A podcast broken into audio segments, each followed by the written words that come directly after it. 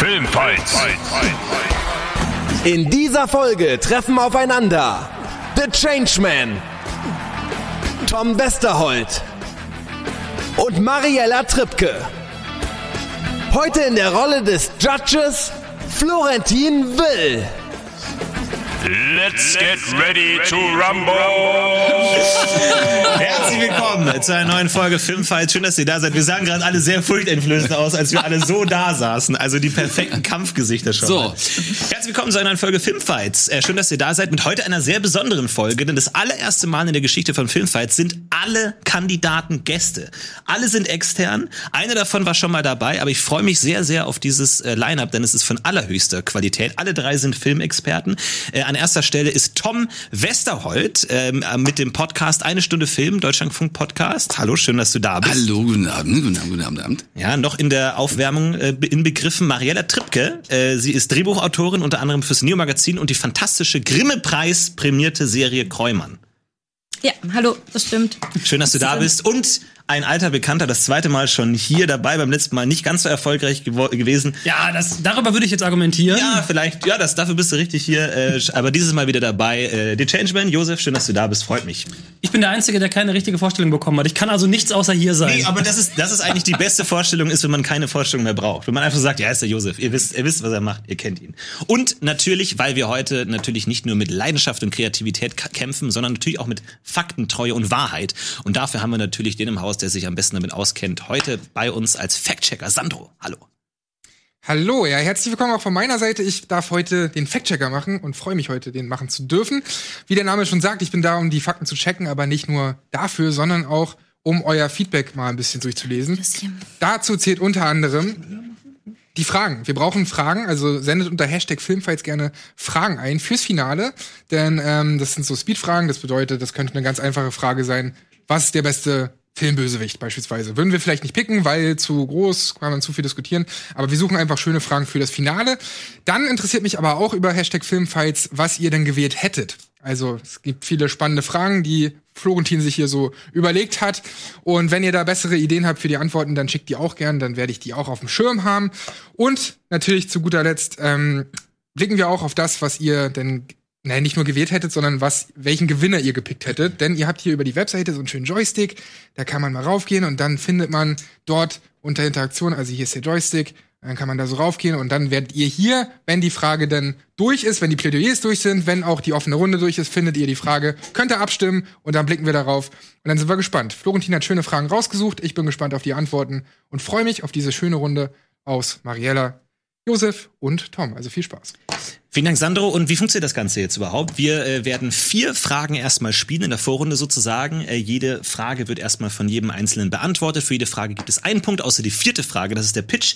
Der gibt zwei Punkte und nach diesen vier Fragen fliegt der Kandidat oder die Kandidatin raus, die am wenigsten Punkte hat, gesellt sich zu Sandro und die beiden übrigen gehen dann nochmal in die Speedrunde, wo dann eben auch Fragen, die von Sandro eingesammelt wurden, für euch gestellt werden und da wird dann der äh, Gewinner gekürt, der diesen fantastischen Pokal in den Händen halten kann.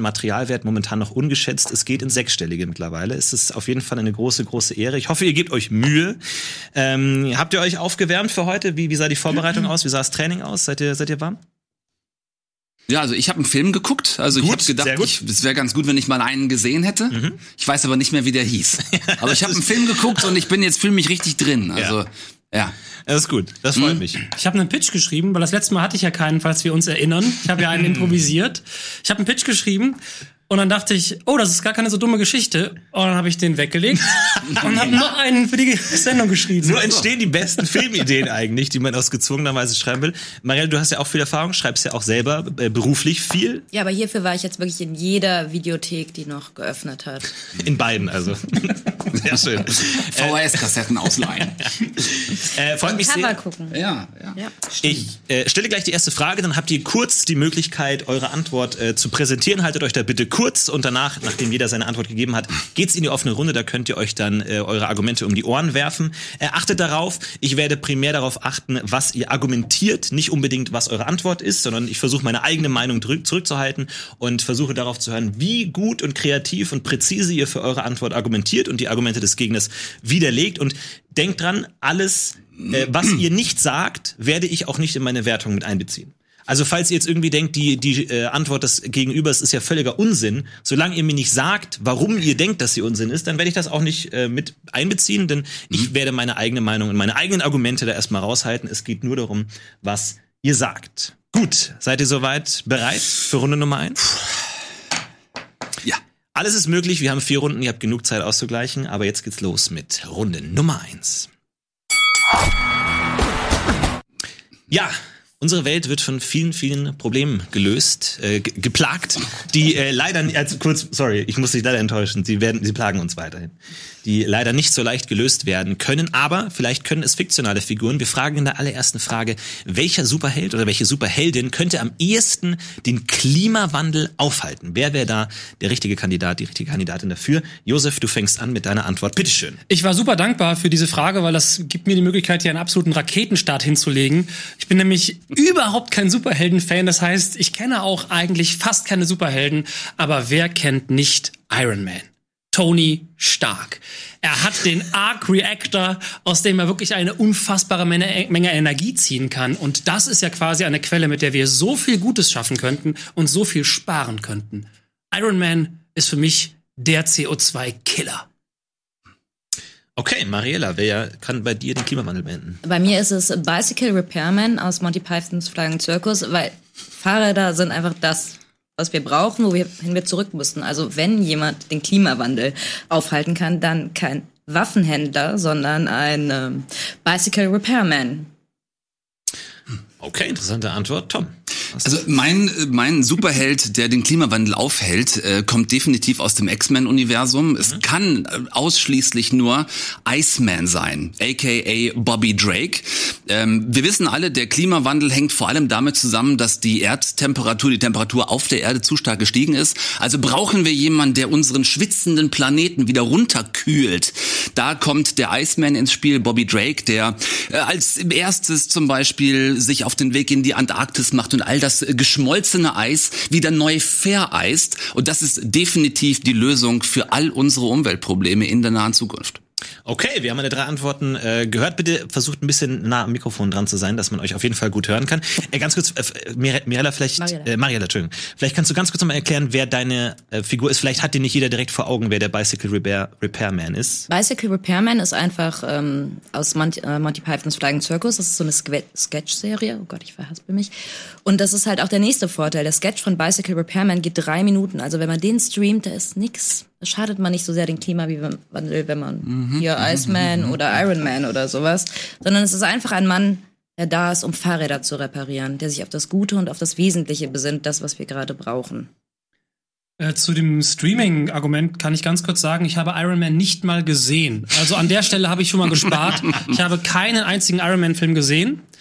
Und deshalb glaube ich aber auch, dass Tony für uns da die Rettung ist, weil der selber auch seine Filme nicht guckt.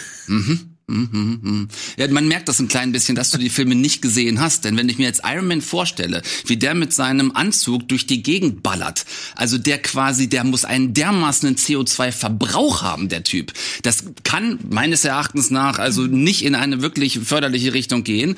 Ähm, Bobby Drake dagegen, ne, der benutzt einfach nur seine Hände und macht quasi so Swoosh und dann kommt aus seinen Händen kommt das Eis, was also erstmal die Antarktis wieder heilt, daraufhin, wie ich ja eben schon gesagt habe, auch die Erdtemperatur wieder absenkt ähm, und dadurch haben wir dann weniger verdunstendes Wasser, logischerweise, wir haben weniger Niederschläge, weniger ähm, Taifune, weniger Hurricanes und das alles nur quasi aus der aus der Kraft seiner Mutation heraus. Aber ist der das nicht- verbraucht aber- keine Energie dabei. Aber ist das nicht auch eher wie Pflaster draufkleben? Nein, es ist ja permanent. Es ist ja das, permanent. Das weißt du nicht. Es Das geht ist, ja als darum, wenn du auf eine permanent Wunde die, ganz viele Pflaster klebst. Ja, aber Entschuldigung, also ich meine, Bicycle Repairman, das ist ja schon mal irgendwie ein ganz guter Ansatz, wenn wir alle irgendwie Fahrrad Du musst fahren. zurück, zurück zu den Wurzeln. Es ging bergab, als die Dampfmaschine erfunden wurde. Aber als das Rad erfunden wurde, ging es für uns bergauf. Es Gut, geht natürlich von wann genau ist nochmal Monty Pythons? War das von vor der Dampfmaschine oder haben die das Kurz vielleicht davor. kurz danach gemacht? Wir haben schon kurz davor gedreht. Das war kurz davor. Das okay. Problem mit äh, Iceman ist ja, der ist ja nicht unsterblich und der Vorteil von Tony Stark ist, Dass der dieser- auch nicht unsterblich ist? Nein, nein, das Ding ist, wir brauchen Tony nicht. Tony kann sofort verrecken, den brauchen wir nicht. Wir brauchen nur seinen Reaktor. Das heißt, Tony fliegt mit dem nicht mehr rum, wir setzen das Ding irgendwo hin, ziehen aus diesem Teil Energie und fangen an daraus unsere Welt mit Energie zu versorgen, weil wenn wir den, die Arktis irgendwie runterkühlen, kommen wir ja trotzdem wieder in die Schleife, genau wie Mariella sagt. Das ist Pflaster, Pflaster. Aber wir haben hier eine unendliche Energiequelle. Wir können alle Atomkraftwerke abschalten. Wir sind wirklich komplett versorgt. Aber woher weißt du, wie, dass wir nicht ganz nah dran sind an Atomenergie mit diesem Tony Stark? Ich meine, du hast den Film nicht gesehen. Es kann also durchaus sein, dass das irgendwie. Also ich habe den Film nicht gesehen, das ist korrekt, aber das Ding bietet unendlich Energie aus sich heraus, ohne irgendwelche Atomenergie zu benutzen. Aber ist woher ja, weißt du das?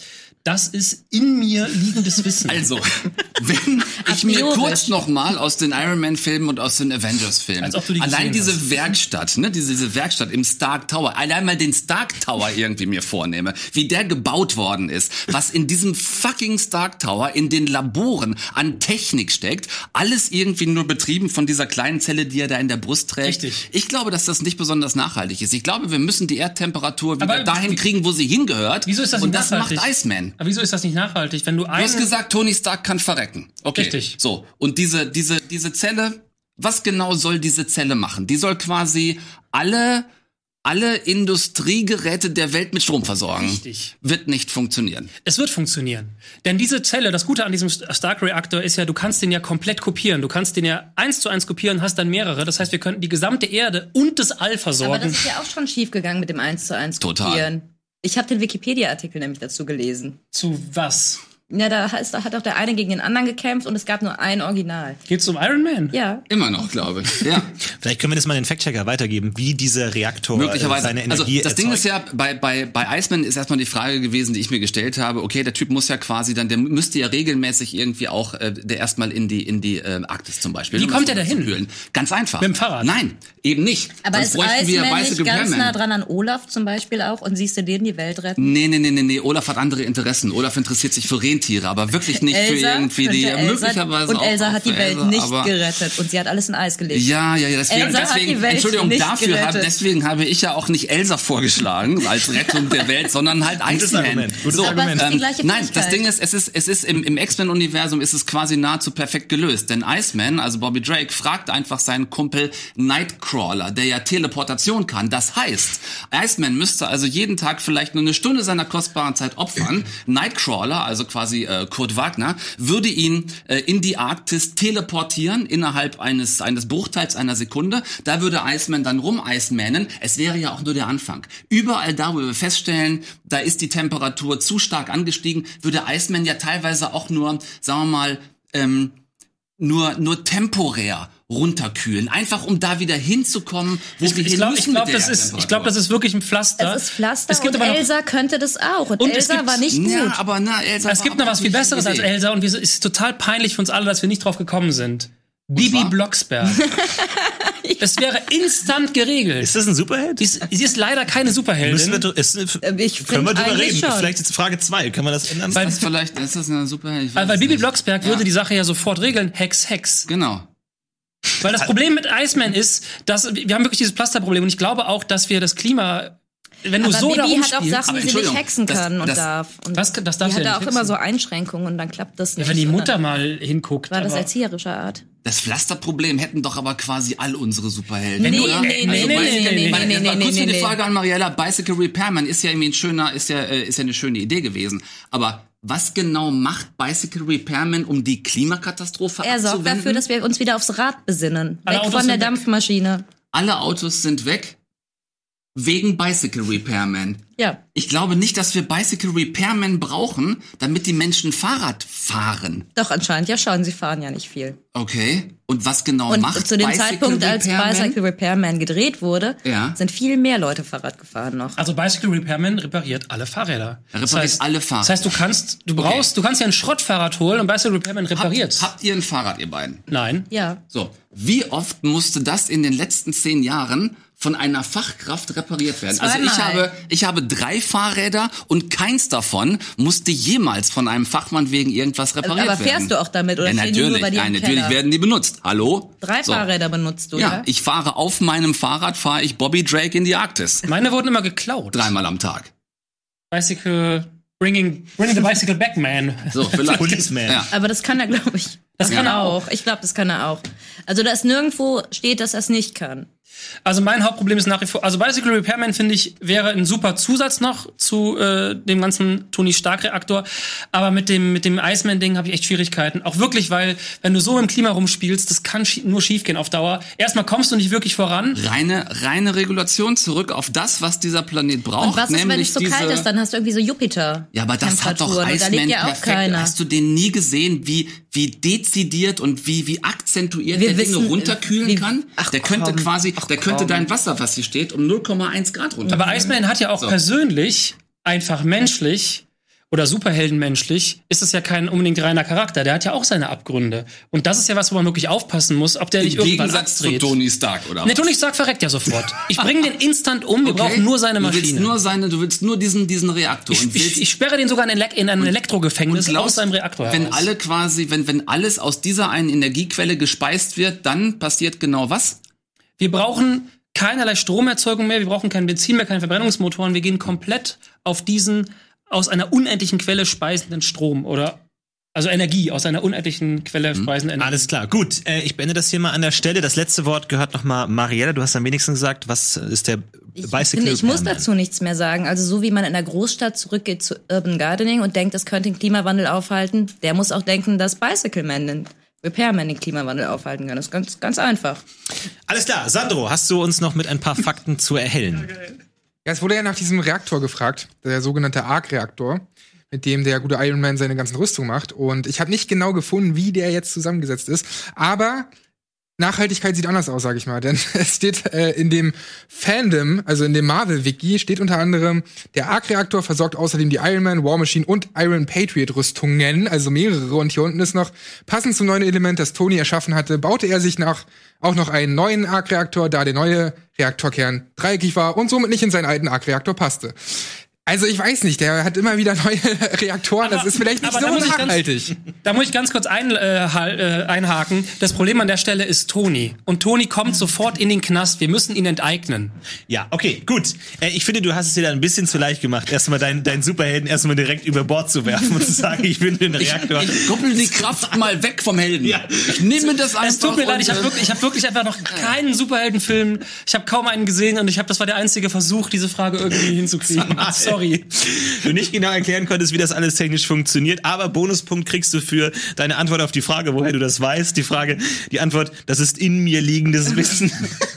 Das fand ich sehr souverän. Das ist auf jeden Fall gut. Aber äh, nein, Tony Stark äh, nicht. Äh, Mariella, äh, ich finde, äh, Tom hat dich da sehr gut bearbeitet, um genau zu wissen, wie genau das funktionieren soll, wie da- dass jetzt plötzlich alle Fahrräder fahren und was, was das genau bringen soll, warum die dann nicht stattdessen Autos fahren, nur weil ihre Fahrräder ähm, gebracht sind. Deswegen äh, fand ich, äh, hat mich das sehr überzeugt. Äh, deswegen ist für mich auch der Bicycle Repairman raus. Du selber hast haupt, hauptsächlich gegen Elsa argumentiert, aber das war ja nun nicht seine Antwort. Von daher. Aber das ist schon dasselbe, Ein kleiner oder? Tipp an der Stelle, argumentier am besten einfach gegen die Antworten, die die Leute auch geben. Äh, für mich klarer Gewinner dieser Runde hier ist äh, Iceman äh, von Tom. Ich finde, das hat total Sinn gegeben von vorne bis hinten. Du kannst Sachen einfrieren, du kannst es wieder abkühlen. Der kann das unendlich oft machen, braucht keine Energie dafür. Ergibt total Sinn. Erster Punkt geht an Tom. Glückwunsch. Aber was sagt der Chat? Ja, das können wir gleich noch mal kurz äh, in unsere kleine Community-Ecke gehen. Sandro, was ist da los bei euch? Ja, also bevor wir zu den Ergebnissen kommen, kann ich ja vielleicht noch mal vorlesen und zeigen, was denn sonst so gesagt wurde, was gepickt worden wäre, wenn die Zuschauer hätten picken dürfen. Da wurde zum einen Poison Ivy genannt. Das ist eine äh, Gegnerin von Batman, weil die natürlich ja hier aus Pflanzen besteht und mit ganz vielen Pflanzen was zusammen macht. Also die ist sehr naturnah. Da wäre wahrscheinlich Poison Ivy auch ein guter Pick gewesen. Oder hier Captain Planet, kann doch auch nur eine Antwort geben, sagt der Christopher. Und als drittes noch Superheld, der den Klimawandel aufhalten könnte, Groot. Denn er ist schließlich schon ein Baum. Er kann Bäume wachsen lassen und er kann sich immer wieder regenerieren. Ist also auch sehr nachhaltig und so weiter und so fort. Aber lasst uns doch mal auf das Ergebnis schauen. Da bin ich mal gespannt, was der Chat denn gesagt hat. Und zwar, da sehen wir es. Für welchen Superhelden wurde am besten argumentiert? Und es ist richtig knapp. Iceman Oh. hätte gewonnen. Iron, Iron Man hat völlig versagt. völlig versagt. Vielleicht, vielleicht hättest du, genau. Ich guck den jetzt erst recht vielleicht hättest du vorsichtiger sein sollen, am Anfang gleich schon zu sagen, ich habe nie einen dieser Filme gesehen. Ich bin wenigstens Aber gut. ehrlich. Ja, Lüge ja nicht. Ehrlichkeit, Ehrlichkeit bringt einen manchmal weiter, Josef. Manchmal, jetzt nicht immer. Ne? Aber trotzdem liegt das Wissen in dir. So. Ohne dass du es gesehen immer. hast. Ja, in, in dir liegendes Wissen ist auch, ist auch gut. Ich schreibe mir das mal kurz auf, benutze das in der späteren Runde nochmal. in in, in der späteren, in der späteren Runde benutze ich das. Gut, das war Runde eins. Wir sind alle ein bisschen aufgewärmt, sind alle warm. Wir kommen jetzt zur Runde Nummer zwei. Wir alle lieben Filme für ihre packenden Dialoge, für ihre fantastischen Zitate, aber manchmal kann man auch viel mehr rüberbringen, indem man einfach gar nichts sagt. Frage Nummer zwei lautet, welche ist die beste Film- oder Serienfigur, die nicht spricht? Dieses Mal beginnt Mariella, bitteschön. Der Affe aus Family Guy, der in Chris Schrank wohnt und immer nur so anguckt. Okay, Dankeschön. Tom? Ah, ich habe lange, lange, lange äh, auf der Antwort ähm, zu dieser Frage rumgedacht. Und es gab so vieles, was erstmal so augenscheinlich ist. Für mich sind aber Tiere zum Beispiel komplett rausgeflogen, weil das zu einfach. Ne? Lassie, Black Beauty, Fury, Flipper oder so. Erstens geben die Geräusche von sich, also reden die quasi eigentlich auch. Fand ich nicht so in Ordnung. Dann hatte ich eine Handbewegung, die ich eigentlich schon fast genommen hätte. Gucken, ob jemand drauf kommt. Ah, Gustavo. So, habe ich auch lange überlegt. Ähm, Wilson war es auch nicht. War mir auch zu leicht letzten Endes, ne? Wilson aus Castaway. Nein, äh, es kann nur eine Filmfigur geben, die nichts sagt und dabei so wahnsinnig furchteinflößend und gruselig ist. Es ist selbstverständlich Michael Myers aus Halloween. Schwach. Bring doch mal erst ein eigenes Argument, bevor du meins platt machst. Sagt der Jason und dann? Josef? Ja. Ähm, es tut mir leid. Ja, das, äh, das Die Eröffnungen kann er einfach. Also, ähm, ich hätte sehr, sehr gerne. angenommen, die Entschuldigung. Es gibt eine ganz, ganz tolle Figur, aber äh, der Film ist zu unbekannt, deswegen bin ich geswitcht. Und zwar ähm, eine, eine Figur, die mir, sogar mir Angst einflößt, weil sie so gruselig ist, die so verheerend ist, dass wirklich selbst ein Michael Myers sich verstecken würde vor ihr. Das Sandmännchen. Das Alien aus Alien. Funktioniert deshalb nicht, aber dazu kommen wir gleich wahrscheinlich. Ja, sehr, sehr, sehr spannend. Wir haben zwei aus dem Horror-Genre und eine Figur aus dem Comedy-Genre. Also ich bin sehr, sehr gespannt, wie das äh, vor sich gehen wird. Ich Bitte schön. verstehe halt nicht so ganz, was an Michael Myers oder dem Alien gut sein soll. Es ging darum, wer ist die beste Figur, die nicht spricht. Und der Affe hat einfach komplett hohen Unterhaltungswert. Naja, Aber der Affe spricht Und der- doch in einer Folge. Nein, der Affe spricht nicht. Gibt's nicht die eine Folge, wo es darum geht, dass, äh, dass die beiden sich kennenlernen, Chris und der Affe, und wo es ein Gespräch gibt, wo er das erste Mal ihm auch erzählt, warum er so wütend ist, nämlich weil er betrogen worden ist von seiner Frau? Auch das können wir gerne an den Fact-Checker weitergeben. lässt sich wäre vielleicht rauskriegen. Also erstmal ist Beste ja nun ähm, eine, eine Art von Gewichtung, die man in jede Richtung schieben kann. Ne? Also auch Horror kann irgendwie sehr gut sein. Beste war für mich ganz klar in die Richtung gedacht zu sagen, die best funktionierende Film- oder Serienfigur, die nicht spricht. Ans Alien habe ich auch gedacht, Wobei das aber, spricht aber auch das irgendwann. Alien spricht ja auch seine eigene Sprache. Natürlich, es schreit oder kreischt, es gibt aber tatsächlich Geräusche von sich, es artikuliert sich. Und da kann man die Und es wird Definition von irgendwann- Sprache. Es wird Es- irgendwann mal genetisch manipuliert und dann nennt es sie doch Mama. So. Artikulation ist Sprache. Und in dem Augenblick war das Alien für mich leider auch raus. Michael Myers wirkt einfach nur durch seinen Auftritt. Es sind diese toten Augen hinter der Maske. Er bewegt sich einfach nur. Das Messer, wie er es benutzt. Er braucht kein einziges menschliches gesprochenes Wort, um seiner Figur den kompletten Ausdruck zu verleihen. Und das Tolle, das deswegen ist- ist er perfekt. Das ist das Aber Tolle an dem Alien, weil das Alien braucht auch kein einziges menschliches gesprochenes Wort um seiner Figur. Es spricht aber alienisch. Und damit redet es. Das Und verstehen wir nicht. es. Und äh, dann könnte ich, hätte ich auch Oddjob nehmen können, weil er einfach die Schnauze hält und seinen Hut schmeißt. Hm. Aber ist ja, ist ja auch spannend, der redet ja auch nie. Aber Michael Myers sollte doch selbst aus seinem eigenen Film rausschmeißen, weil der Platz äh, im dritten oder sowas wurde da nicht ausgetauscht. Also Michael Myers ist einfach langweilig. Keiner interessiert sich Nein. mehr für den. Und hat er nicht auch früher gesprochen? Michael Myers ist gerade wieder erst sehr erfolgreich gewesen, äh, gerade erst wieder im Kino gewesen. Ähm, Sehr erfolgreich? Ja, absolut. Hat fantastisch funktioniert, auch jetzt nochmal, auch selbst mit, äh, mit Jamie Lee Curtis, die äh, auch nochmal mitgespielt hat. Es gab natürlich in der in der in der äh, Halloween-Reihe, was du gemeint hast, durchaus mal wechselnde Teams. Dann sind irgendwie Timelines über den Haufen geworfen worden. Das ist aber auch in zig anderen Franchises gemacht worden. Ist für mich kein Argument. Es ging um die Figur, um die Film- und Serienfigur, die beste nicht sprechende. Und da funktioniert keine nicht sprechende, sich nicht artikulierende Figur so ausgezeichnet wie Michael Myers. Naja, Also für aber mich- die sind das alle das gleiche System. Ob der Typ aus Scream, ob Jason und sowas, die sprechen halt nicht. Da ist Freddy Krüger eigentlich witziger, weil er sogar spricht. Eigentlich ist ist der total langweilig. Also von Nein, nein, nein, nein, nein, nein, nee, nee, das ist ja- der langweiligste. Du hast das Texas Chainsaw Massacre, du hast Jason, du hast, das sind alles die gleichen Geschichten und die gleichen Figuren. Aber das Alien hat eine komplette, riesige Geschichte. Es gibt ja sogar ein Videospiel, was gut war. Das- und guck dir mal die Halloween-Videospiele an. Das Alien ist eine herausragende Filmfigur und ich liebe Alien, vor allem Aliens, also den zweiten Teil. Blöderweise ist es keine Filmfigur, die nicht spricht, weil sie sich artikuliert. Aber das, da kann man wirklich, also da würde ich wirklich von abweichen, weil ich meine hier, Mike, Mike Myers ähm, wird mit Sicherheit auch mal äh, irgendwelche Geräusche von sich gegeben haben. Ich weiß nicht mehr genau, es gibt doch eine Szene, wo er brennt. Da kommt doch auch irgendein Zeug aus ihm raus. Technisch gesehen keine Sprache. Selbst, aber selbst da ist das, was aus ihm rauskommt, ist tatsächlich, ist tatsächlich nichts gesprochen. Ja, du kannst ja auch mit Also- Händen und Körper, ist ja auch eine Körpersprache. Und wenn das, das Alien alleine ist, dann kannst du mit keinem äh, sprechen. Also ist für mich eine schweigende Figur an der Stelle.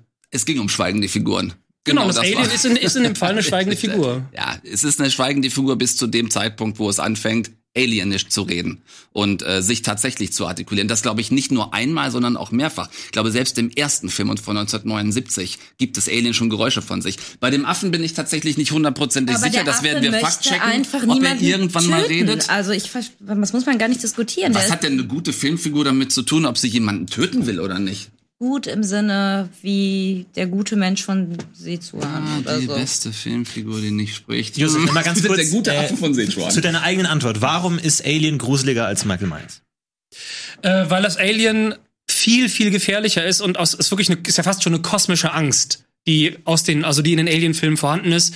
Und die ganze Gefahr, die von dem Alien ausgeht, ist, finde ich, viel größer, weil Michael Myers ist immer noch ein Mensch, der irgendwo durch irgendwelche Gänge geht und das Alien hat aufgrund von seinem, von seinem Gehör, von seinem Geruchssinn viel quasi übermenschliche Fähigkeiten und hat eine viel, viel größere ein viel, viel größeres Werkzeugarsenal, mit dem es sich überraschen kann und es kann viel schneller und viel effektiver töten als dieser Typ mit dieser peinlichen Maske im Gesicht. Du hast genau mein Argument gerade geliefert. Dadurch, dass Michael Myers ein Mensch ist und real, ist das Reale im Horror tausendmal bedrohlicher als das rein fiktionale irgendein Alien auf irgendeinem Planeten. Pff, hast du Prometheus gesehen? Was für ein Quatsch. Aber Prometheus hatte nichts mit ich meine, direkt zu tun. Ähm, aber, ja, aber schon, aber als, als Ursprung von allem irgendwie ist es ein sehr in die Hose gegangener Film gewesen damals. Und das irgendwie als tatsächlich irgendwie Grundstein für das große Alien. Wie gesagt, Fiktion. Ja, Michael Myers, Michael Myers ist absolut real. Diesen Typen könnte es genauso geben. Und das ist für mich der absolute Horror. Und wenn dann eine menschliche Figur in einem Film noch ohne jede Form von Sprache auskommt, um den gesamten Charakter seiner Figur bis ins Detail darzustellen, ist es für mich Perfektion im Nichtsprechen.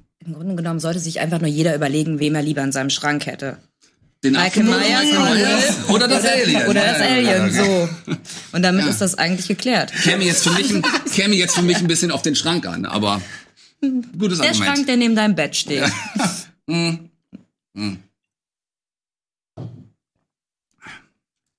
Okay, gut. Dann beenden wir das an der Stelle. Ich bin sehr, sehr gespannt, äh, was der Fact-Checker noch dazu zu sagen hat. Es gab Anschuldigungen gegen zwei von drei Figuren, dass sie nicht die Kriterien zur Antwort erfüllen. Ich bin sehr gespannt, was Sandro rausgefunden hat. Also bei Michael Myers habe ich gefunden, dass tatsächlich in der Special Director's Cut Edition von Rob Zombie von Halloween 2 er tatsächlich spricht. Und zwar sagt er einfach nur die. Also hier steht's, es ist ein Artikel auf Screen Rant. Die, also Dirk.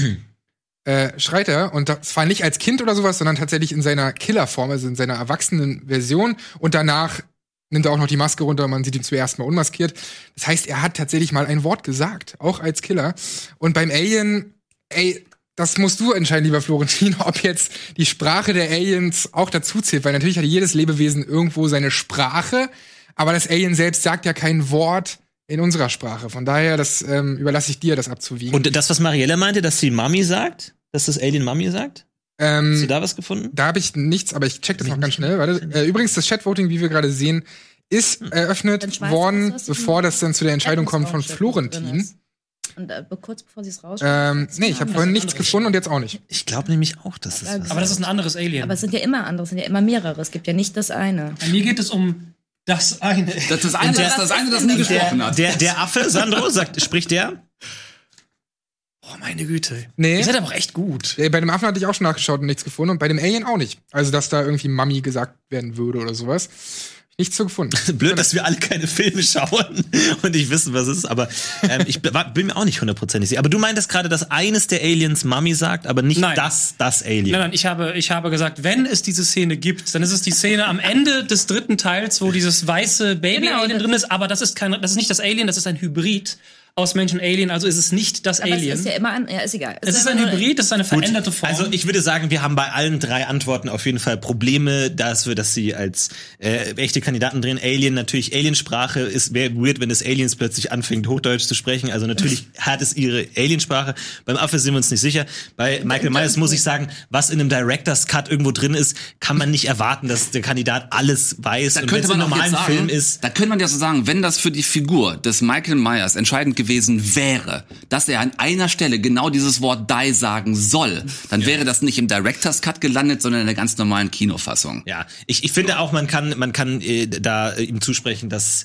es um die normale Schnittfassung geht, die jeder, von dem man erwarten kann, dass jeder gesehen hat. Ähm, generell geht es aber äh, um die Argumente und nicht äh, da unbedingt darum, wie äh, gut die Antworten äh, gewählt sind. Ähm, Marelle, du hast natürlich einen ganz anderen Ansatz gewählt mit einer Unterhaltungsfigur, mit einer lustigen Figur. Äh, du hast dann auch so ein bisschen versucht, darüber zu reden, was heißt beste Figur. Ähm, das stimmt aber, dass man beste natürlich auch als gruseligste oder welche funktioniert als Figur in diesem Unterhaltungssegment am besten. Deswegen äh, fand ich da, das hat mich nicht ganz überzeugt, dass du gesagt hast, was hat man lieber im Schrank? Ja, aber eine Horrorfigur ist ja auch nicht darauf ausgelegt, dass man sie gerne bei sich hat. Von daher finde ich, muss man das schon ähm, äh, beurteilen. Ähm, äh, Tom, Du hast das natürlich dargelegt, dass Menschen natürlich normalerweise sprechen und deswegen deswegen dieses Mal was Besonderes ist, dass Michael Myers nicht spricht. Und äh, ich fand auch dein Argument mit dem Horror, der aus dem Menschlichen kommt, der sozusagen alltäglich ist, man in jedem gegenüber diesen diesen Abgrund sehen könnte, äh, überzeugen. Äh, Josef, du hast mit dem Alien den eher kosmischen, abstrakten Horror angesprochen, ähm, der der dadurch, dass er nicht verständlich ist, sozusagen ähm, noch am schrecklichsten ist. Ich muss aber ganz ehrlich sagen, mich hat am meisten überzeugt äh, Michael Myers, einfach weil äh, dadurch, dass er, wie gesagt, ein Mensch ist und genauso gut sprechen könnte, das aber als bewusste Entscheidung nicht getan ist. Es wurde zwar gesagt, dass andere Figuren das auch so machen, das macht es aber nicht unbedingt schlecht, dass es diese Figur auch macht. Also nur weil andere das auch so machen, heißt nicht, dass es schlecht ist. Äh, von daher, der zweite Punkt geht auch an Tom. Herzlichen Glückwunsch. Äh, sehr, sehr gut gemacht an der Stelle. Aber äh, alles, alles gute Antworten und ähm, auch mal eine unerwartete Antwort von Marielle fand ich äh, auch gut. Ja, ja. Ähm, was, aber ist natürlich auch nicht äh, ganz, ganz leicht dafür dann zu argumentieren. Äh, Sandro, was sagt die Community dazu? Ja, die Community hat mich tatsächlich berichtigt, denn der Affe hat mal gesprochen. Oh. Äh, Ich habe die Stelle nicht gefunden, aber sie wurde mir gezeigt. Die können wir natürlich so leider nicht zeigen. Aber es gibt bei YouTube einen Ausschnitt davon, der Affe im Schrank. Das ist irgendwie die Folge. Da wird gesprochen tatsächlich bei dem Affen. Aber hey, ich weiß das noch, weil ich das so cool fand, weil das so ein krasser Bruch war. Auf einmal spricht er. Ja. Und ähm, darüber hinaus habe ich mal geschaut, was die Leute sonst noch so gewählt hätten. Wally wurde da auch genannt, mehrmals sogar. Also Wally wäre auch ein guter Pick gewesen. Ansonsten auch ähm, eine nette Idee. Charaktere aus der Stummfilmzeit, wie hier beispielsweise Charlie Chaplin. Hätte man auch drüber nachdenken können. Und zu guter Letzt auch noch Maggie wurde von den Simpsons erwähnt. Also da gibt's natürlich einige coole Ideen, aber ihr hattet auch sehr schöne Picks und ich bin gespannt, was denn so für Fragen rankommen im Finale. Und die sollt ihr mir eben auch unter Hashtag Filmfight zuschicken, damit wir da schöne Fragen für die Speedrunden haben. Und damit geht's in die Runde zwei. Ich bin sehr gespannt. Runde drei? Runde drei ist es schon. Holy shit. Ja, genau. Wir gucken noch ganz kurz auf die Ergebnisse der Umfrage. Sandro, hast du da die Zahlen? Yes. Dann äh, schauen wir mal rein, welche Figur, Figur wurde am besten argumentiert. Und tatsächlich, auch wenn es hier wieder knapp ist, das Alien liegt vorn. Aber sehr knapp, sehr, sehr ausgeglichen. Und der Affe Mal. ist Zweiter. Der sprechende Affe, der sprechende Affe ist Zweiter geworden. Gut, das waren die ersten beiden Runden. Äh, zwei Punkte für Tom. Äh, es ist aber noch alles drin. Wie gesagt, die dritte Frage und natürlich die zwei Punkte Pitch-Frage ist noch offen. Also alles ist möglich. Wir erholen uns jetzt mal ganz kurz äh, und kommen danach frisch gestärkt zurück nach dieser Werbung mit Runde drei und vier. Bis gleich.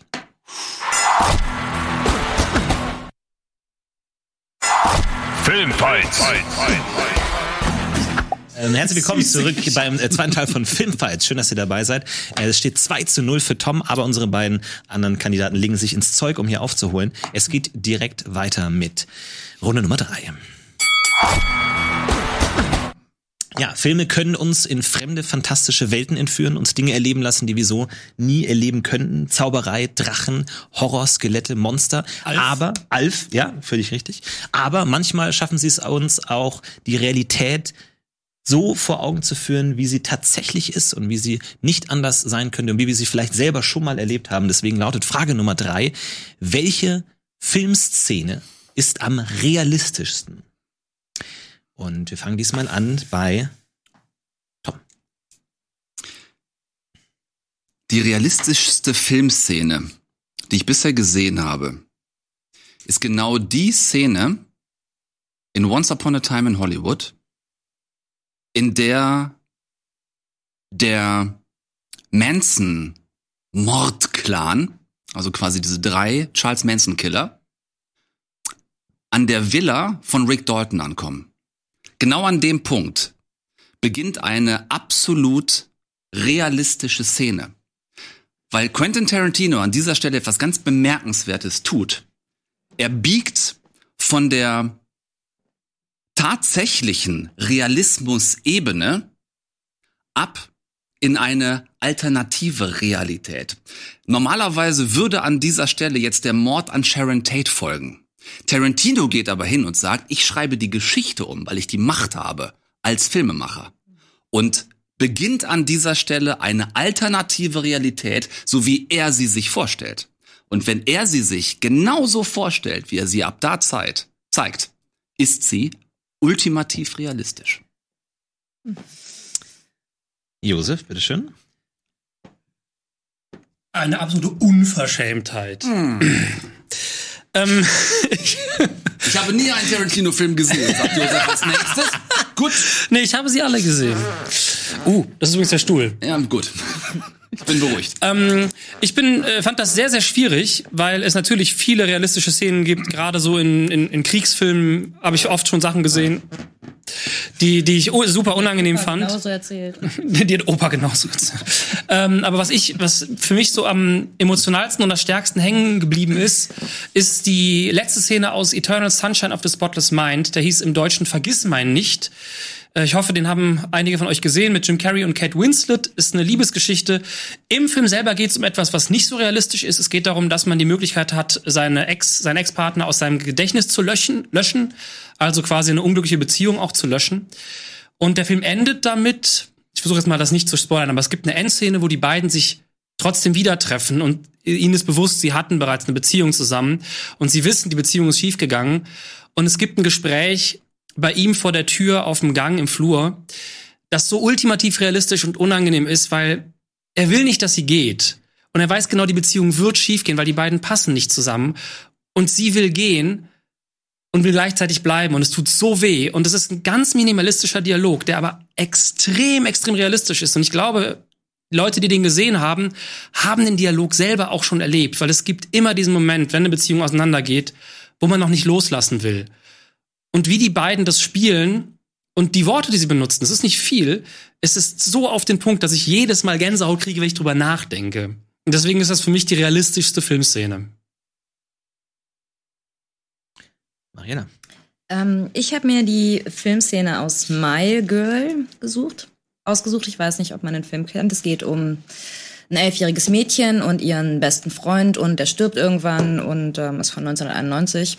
Ein sehr, sehr guter Film. Auf jeden Fall bekommt in diesem Film Vader, das Mädchen, ihre Periode. Und ähm, eigentlich spielt sie jeden Tag mit Thomas J. oder was heißt spielen, die sind elf, die hängen halt ab. Und ähm, als es dann so, aber soweit ist und sie ihre Tage bekommt, klingelt Thomas J. halt und will mit ihr schwimmen gehen. Und ihre Reaktion darauf ist, dass sie ihn halt quer über die ganze Terrasse wegschubst und ihm sagt, dass sie ihn für mindestens fünf oder sieben Tage nicht sehen will. Und ich finde das halt deswegen so realistisch, weil in dem Augenblick wird ihr halt klar, egal wie gleichberechtigt die waren, egal wie viel sie zusammen gespielt haben, jetzt wird's unfair, weil jetzt menstruiert sie und der Arsch kann einfach schwimmen gehen. Das ist super realistisch. Okay, sei der drei sehr unterschiedliche Szenen. Ich bin sehr gespannt. Ich, ähm, ich verstehe genau, was ihr beide mit euren Szenen ähm, sagen wollt. Und ich finde das auch sehr nachvollziehbar. Hätte ich das genauso machen wollen wie ihr, hätte ich zum Beispiel gesagt, quasi jede Szene aus Noah Baumbachs Marriage Story. Das ist ein Film, der ist von vorne bis hinten brutal realistisch. Es gibt eine Szene, da streiten sich äh, Adam Driver und Scarlett Johansson bis aufs Blut. Die Szene endet damit, dass er sie anbrüllt, ich wünschte, du wärst tot. Es gibt viele viele solcher Szenen. Das ist mir aber zu einfach gewesen in dem Zusammenhang. Denn was ist Realismus tatsächlich? Jeder Filmemacher möchte doch, dass das, was wir von seiner Arbeit auf der Leinwand sehen, möglichst realistisch, nachvollziehbar, fühlbar wirkt. Was hat aber Tarantino gemacht? Er hat in Once Upon a Time in Hollywood eine quasi wahre Geschichte erzählt, die genauso hätte sein können, parallel zu dem Mord am Ende an Sharon Tate, der Frau von Roman Polanski. Aber an der Stelle, wo der Film in den brutalsten Realismus, den geschichtlichen Realismus übergehen müsste, biegt Tarantino ab und sagt, hier mache ich meine Realität auf. Das ist nicht das, was in Wirklichkeit passiert ist, sondern das ist quasi aus meinem Kopf heraus. Ich schreibe die Geschichte um, wie er es ähnlich auch schon bei Inglourious Bastards Ja, eben. gemacht hat. Ja, Ja, ja, äh, ja. wie er es ähnlich da auch schon gemacht hat, aber noch mal perfekter in Once Upon a Time in Hollywood gemacht hat, nämlich zu sagen, auch in der völligen Verrohung, der Überzeichnung, der Übertreibung dieser Szene beschreibe ich hier meine Wahrheit, so wie ich sie hätte haben wollen. Dass nämlich nicht am Ende die schwangere Sharon Tate weggemetzelt wird, sondern dass genau das passiert, was in dem Haus von Rick Dalton passiert. Also es ist, quasi ein, es ist quasi ein rhetorischer Trick, den du anwendest, weil du hast einfach die Frage ummoduliert. Das ist eine total geile Idee. Aber es hat halt überhaupt nichts mit der, es hat halt nichts mit der Frage zu tun. Wir Es- reden von Es Film. geht um die realistischste Szene. Ja. Um dann halt zu sagen, ich nehme eine Szene, die realistisch stattgefunden hat und die stelle ich anders um, so wie sie nicht stattgefunden hat. Und deshalb ist sie die realistischste Szene. Ist halt ein rhetorischer Trick. Also eine Aber coole es, ist ein, Idee. aber es ist ein Trick, den Tarantino schon angewendet Ja, hat. eben, mehrfach. aber das ist mehrfach. wahnsinnig Und- intelligent. aber das ist deswegen, Wahnsinn, warum macht das einen denn Entschuldigung? Ich kann doch ansonsten jedes Drama nehmen. Es gibt doch eine Milliarde Szenen, die ich mir angucke und denke, ja, okay, die streiten sich, könnte genauso sein. Die Kinder streiten sich, ja, könnte genauso sein. Nein, aber es geht ja darum, du musst ja die Szene raussuchen, die für dich am realistischsten Genau. ist. Und wenn für dich die Szene, wo die Geschichte anders erzählt wird, am realistischsten ist, dann ist das voll okay. Aber für mich ist das halt eine Modulierung der Ursprungsfrage. wegen des Kunstgriffes, den Tarantino gewählt hat und gesagt hat, ich erzähle eine geschichtlich realistische Geschichte bis zu einem Zeitpunkt, an dem ich die wahre Geschichte nicht mehr Entschuldigung, kann ich ertrage. jetzt bitte auch mal was sagen? Ich meine, was verzerrte Wahrnehmung zu Zeiten von Fake News und gefühlten Wahrheiten als Realität zu präsentieren, finde ich schon gewagt. Weiß ich nicht genau, Gerade weiß deshalb. ich nicht. Nee, eben Gerade gerade, deshalb. deshalb. nicht. Dann kann ich auch Russia Today gucken oder so, wenn ich die Geschichte umgemodelt haben will. Dafür brauche ich keinen Tarantino. Na, aber das, was Tarantino in dem Augenblick macht, ist ja nicht einfach nur zu sagen, ich erfinde jetzt hier irgendwas Neues. Er macht es ja, er macht es ja aus, Nee, er aus genau, genau, diesem das. Grund. Er macht genau das. Er findet was Neues. Ja. Und das, äh, aber das ist ja nicht das, was, was, deswegen fand ich dein Beispiel halt auch gut. Weil es halt so eine Szene ist, wo du persönlich sagst, das kann ich total gut nachvollziehen. Ich habe den Und leider keiner von euch kann mir widersprechen. Nee, niemand in, menstruiert. In dem Fall nicht. Wir könnten höchstens von der anderen Seite überlegen, ob uns mal sowas passiert ist, weil dann wäre es spannend. Also ob man mal diese Seite als Junge, kann ich rückwirkend nicht sagen, weil man weiß ja, ähm, würde in dem Zusammenhang ja nicht wissen, dass es deswegen war. Aber natürlich gab es ja so Situationen, wo irgendwann äh, die Freundin, mit der man befreundet war, sich anders verhalten haben. Plötzlich, es lag nicht an mir. Sie hat einfach geblutet. Und so Ja gut, ich war neun. Aber generell zu sagen, was war die realistische Szene, würde ich immer darauf gehen, auch was mich am am meisten berührt hat, weil ich es aus meinem Leben oder aus, aus Leben kenne.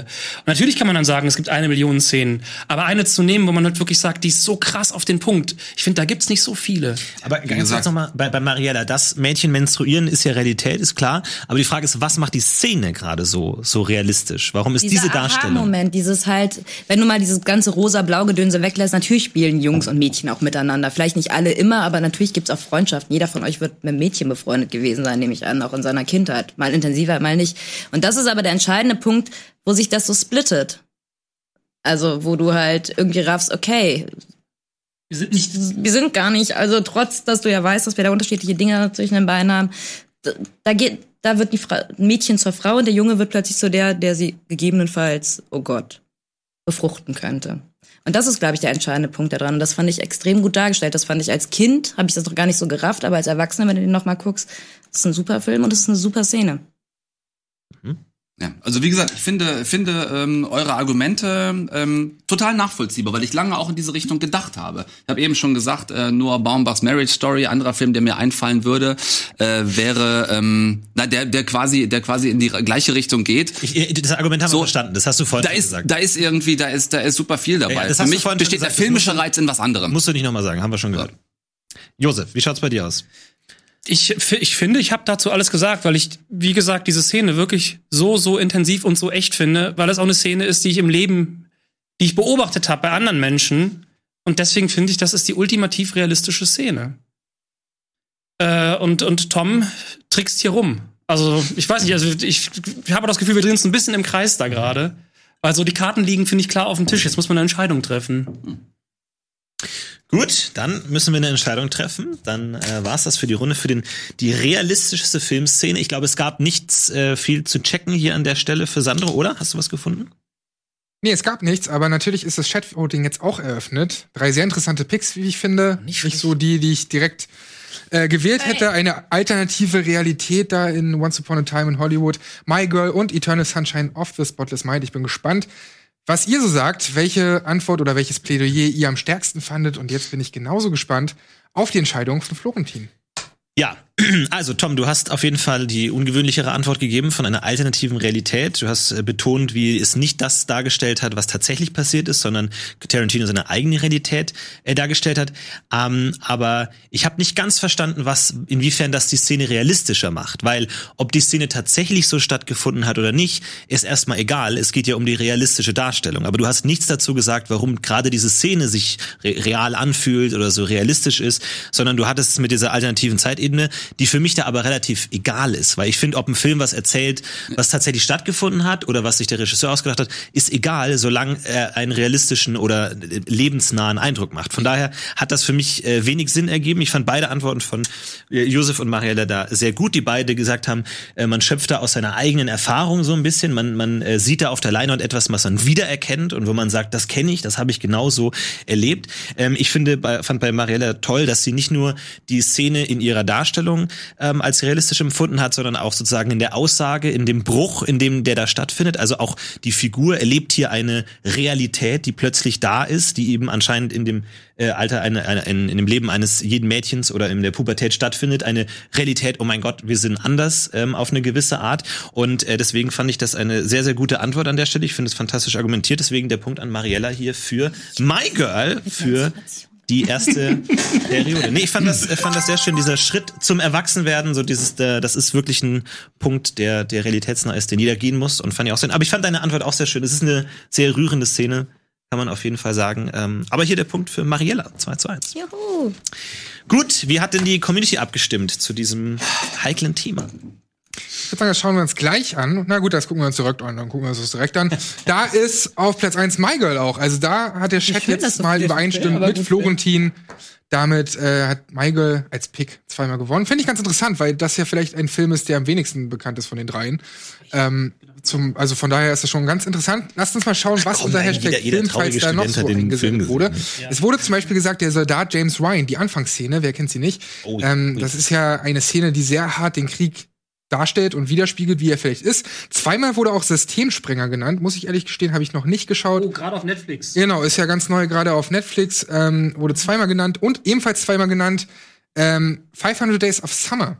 Das ist tatsächlich auch ein, ein Film, der sehr realitätsnah, Ja, auch in meinen Augen ein bisschen ist. Hätte auch vielleicht denkt, mein Pick sein können. und Und zu nicht. guter Letzt wurde auch noch, was mir auch gut gefällt, die Nachstellung des, Entscheidendes, des entscheidenden Tors von Helmut Rahn bei Das Wunder vom Bären.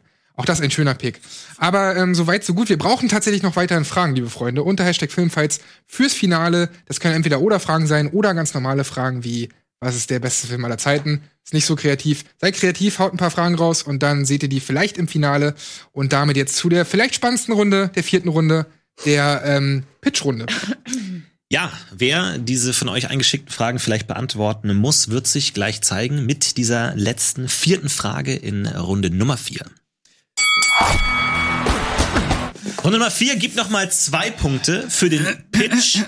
Und wir versuchen natürlich hier immer aktuelle Ereignisse anzugehen und versuchen, was gibt die Realität her für die fiktionalen Welten. Und natürlich, vielleicht werden wir solche Filme in der Zukunft bald sehen. Und die Frage für den heutigen Pitch lautet, äh, pitche einen Film zum Coronavirus. Was kann man daraus machen? Ähm, Josef, du wirst anfangen. Ihr habt ein bisschen mehr Zeit am Anfang versucht, aber trotzdem es knackig zu halten. Stellt euch einfach vor, ich bin ein Produzent mit sehr viel Geld und ihr müsst mich überzeugen, diesen Film zu produzieren. Versucht es anschaulich zu machen. Ihr müsst nicht die gesamte Handlung runterbeten, darum geht's gar nicht, sondern einfach darum, was macht euren Film aus? Was macht ihn besonders? Was hebt ihn von den anderen Vorschlägen ab? Und äh, vielleicht auch plastisch, um mir zu beschreiben, damit ich mir ein bisschen was drunter vorstellen kann, was ich dann tatsächlich bezahle mit meinem hart verdienten Geld. Äh, Josef, du fängst an mit deinem Pitch. Ich bin sehr gespannt mit deinem Corona-Film. Äh, Gibt es einen Preis dafür, wenn man sehr oft Dritter wird in diesem Format? Nein. Meine Geschichte. Äh, heißt äh, Tara. Eine junge Frau sitzt in einer Auktion. Sie möchte unbedingt die erste Gitarre von Kurt Cobain ersteigern. Das ist der Tag, auf den sie gewartet hat. Endlich will sie die Gitarre haben. Äh, aber der Mann neben ihr, ein älterer Herr, bietet die ganze Zeit viel krasser auf die Gitarre. Sie hat die Kohle einfach nicht. Sie kommt nicht ran. Er gewinnt das Ding und sie gibt ihm die Hand und sagt, ja, alles klar, ähm, Gratulation. Kommt ihm körperlich einen Moment kurz etwas näher, dann wird sie ohnmächtig, kippt um, liegt auf dem Boden. Die Leute wissen nicht, was los ist. Krankenwagen kommt, packt sie ein. Der Mann sagt, okay, ähm, das tut mir so leid, ich schenke ihr die Gitarre. Gibt ihr die Gitarre und mit der Gitarre fährt sie ins Krankenhaus.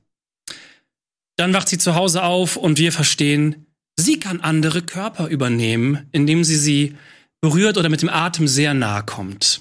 Tara kann in die Haut von anderen Menschen, wird dabei aber selbst bewusstlos. Aber das nimmt sie in Kauf, um halt an Dinge zu kommen, die sie haben möchte oder auch generell ihr Leben zu leben und diese Superkraft halt auszunutzen. Sie denkt in diesen Momenten auch aktiv. Das heißt, wenn sie im Körper des alten Mannes ist und denkt, ich möchte die Gitarre verschenken, erinnert dieser Mann sich später an diese Gedanken als, sein, als seine eigenen. Also wirklich die perfekte Übernahme. So kann sie halt ihre Umwelt zu ihrem Vorteil manipulieren. So zahlt sie nichts beim Einkaufen, weil andere gehen ja für sie einkaufen, liefern die Sachen bei ihr vor der Tür ab. Und äh, wenn sie Lust auf irgendwelche Leute hat, es, es funktioniert alles relativ entspannt. Dann kommt der Coronavirus. Aber Tara nimmt sie nicht ernst, weil ist ja überhaupt nicht in ihrem Alter. Was soll der Scheiß? Was soll schon passieren? Sie ist ja keine Risikogruppe. Äh, sie hat sich aber verliebt in einen Typen und äh, Mark ist ein Riesenfan von seinem Opa und gibt alles auf seinen Opa. Sein Opa ist derjenige, der die Entscheidungen trifft. Also übernimmt sie den Körper dieses äh, ja, recht risikomäßigen Mannes. Und als sie dann sorglos wie immer als Opa mit dem äh, jungen Mann unterwegs ist und davon schwärmt, wie toll ja diese neue Frau ist, die er kennengelernt hat, infiziert sich dieser Mann mit Corona und sie kommt in Quarantäne und sie kann den Körper nicht verlassen. Weil der Körper jetzt krank ist, sie kommt irgendwie nicht mehr raus. Gleichzeitig liegt sie in ihrer Wohnung und kann ihren Körper, ihren eigenen Körper nicht mehr verlassen. Und ja, jetzt ist halt die große Angst. Verhungert diese Frau in ihrer Wohnung Oder im Krankenhaus. oder im Krankenhaus. Was äh, der Zuschauer an der Stelle noch nicht weiß, ist natürlich, dass Mark ebenfalls die Körper von anderen übernehmen kann. Meine Bahnfahrt nach Hamburg heute. Wir hörten Tara von Josef. Ich bin sehr gespannt auf Tom. Ich muss mich einen kurzen Augenblick erholen, glaube ich, von der Geschichte mit der Gitarre und der Auktion und der Frau, die gleichzeitig in ihrer Wohnung und als Rentner im Krankenhaus liegt. Gut. Ähm, mein Film zum äh, mein Film zum Coronavirus heißt State Out of Mind. Wobei aber auf dem Plakat man es sich so vorstellen muss, dass da, dass das State of Mind steht und das Out so groß dazwischen gestempelt ist. So. Es handelt sich, es handelt sich, ich möchte dann an dieser Stelle auf jeden Fall die Fahne hochhalten für auch äh, inländische Filmproduktion. Ne? Corona haben wir ja nun mal auch in Deutschland, kann man auch einen deutschen Film drüber machen. Ich dachte so eine Uwe Boll-Produktion ähm, mit Ralf Möller als Gesundheitsminister Spenzian, ähm, Helge Schneider in der Rolle als Bundeskanzlerin Angela Merkel.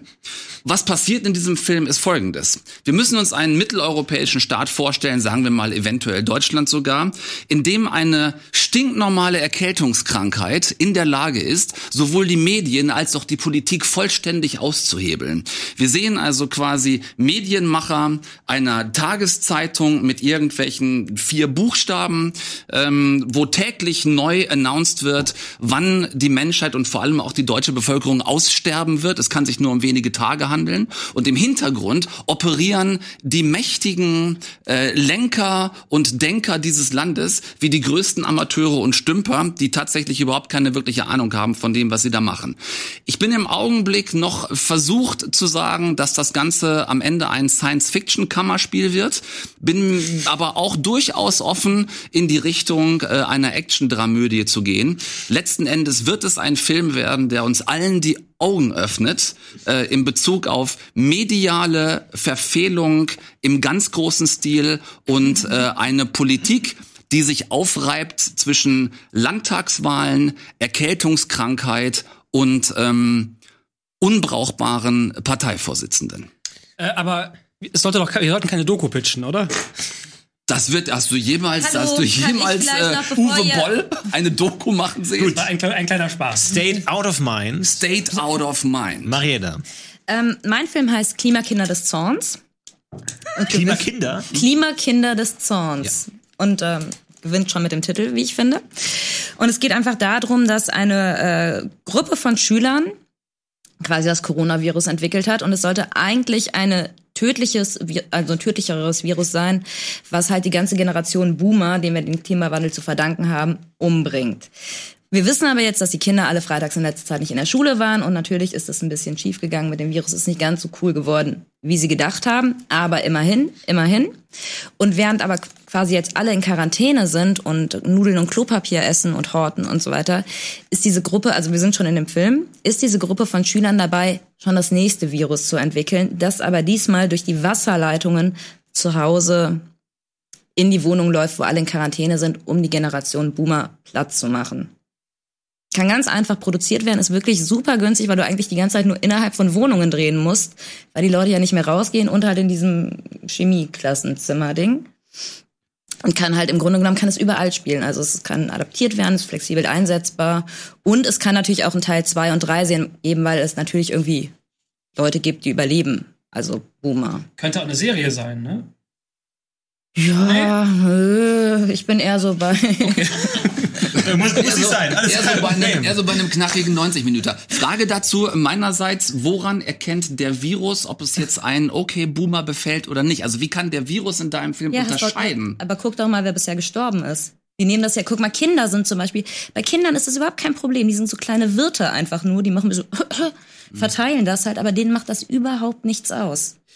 Und das Okay. ist halt das Geile. Klima, Klima Kinder des Auf jeden Fall Zorns. bester Titel. Äh, drei äh, sehr unterschiedliche äh, Filme. Ich habe 200 Millionen Dollar zu verleihen. Äh, Ey, dann können wir tauschen, dann mir. können wir doch teilen. Ja, eben können wir überzeugt mich. produzieren. Überzeugt mich. Mein oberstes Argument ist, Uwe Boll braucht keine 200 Millionen Dollar. Das ist schon mal eine riesen Grundvoraussetzung. Das heißt, wir können diesen Film hinterher erstmal äh, überall platzieren. Das geht also quasi vom Fernsehfilm im dritten äh, bis zur Netflix oder Amazon Prime Produktion. Da ist eine ganze Menge möglich.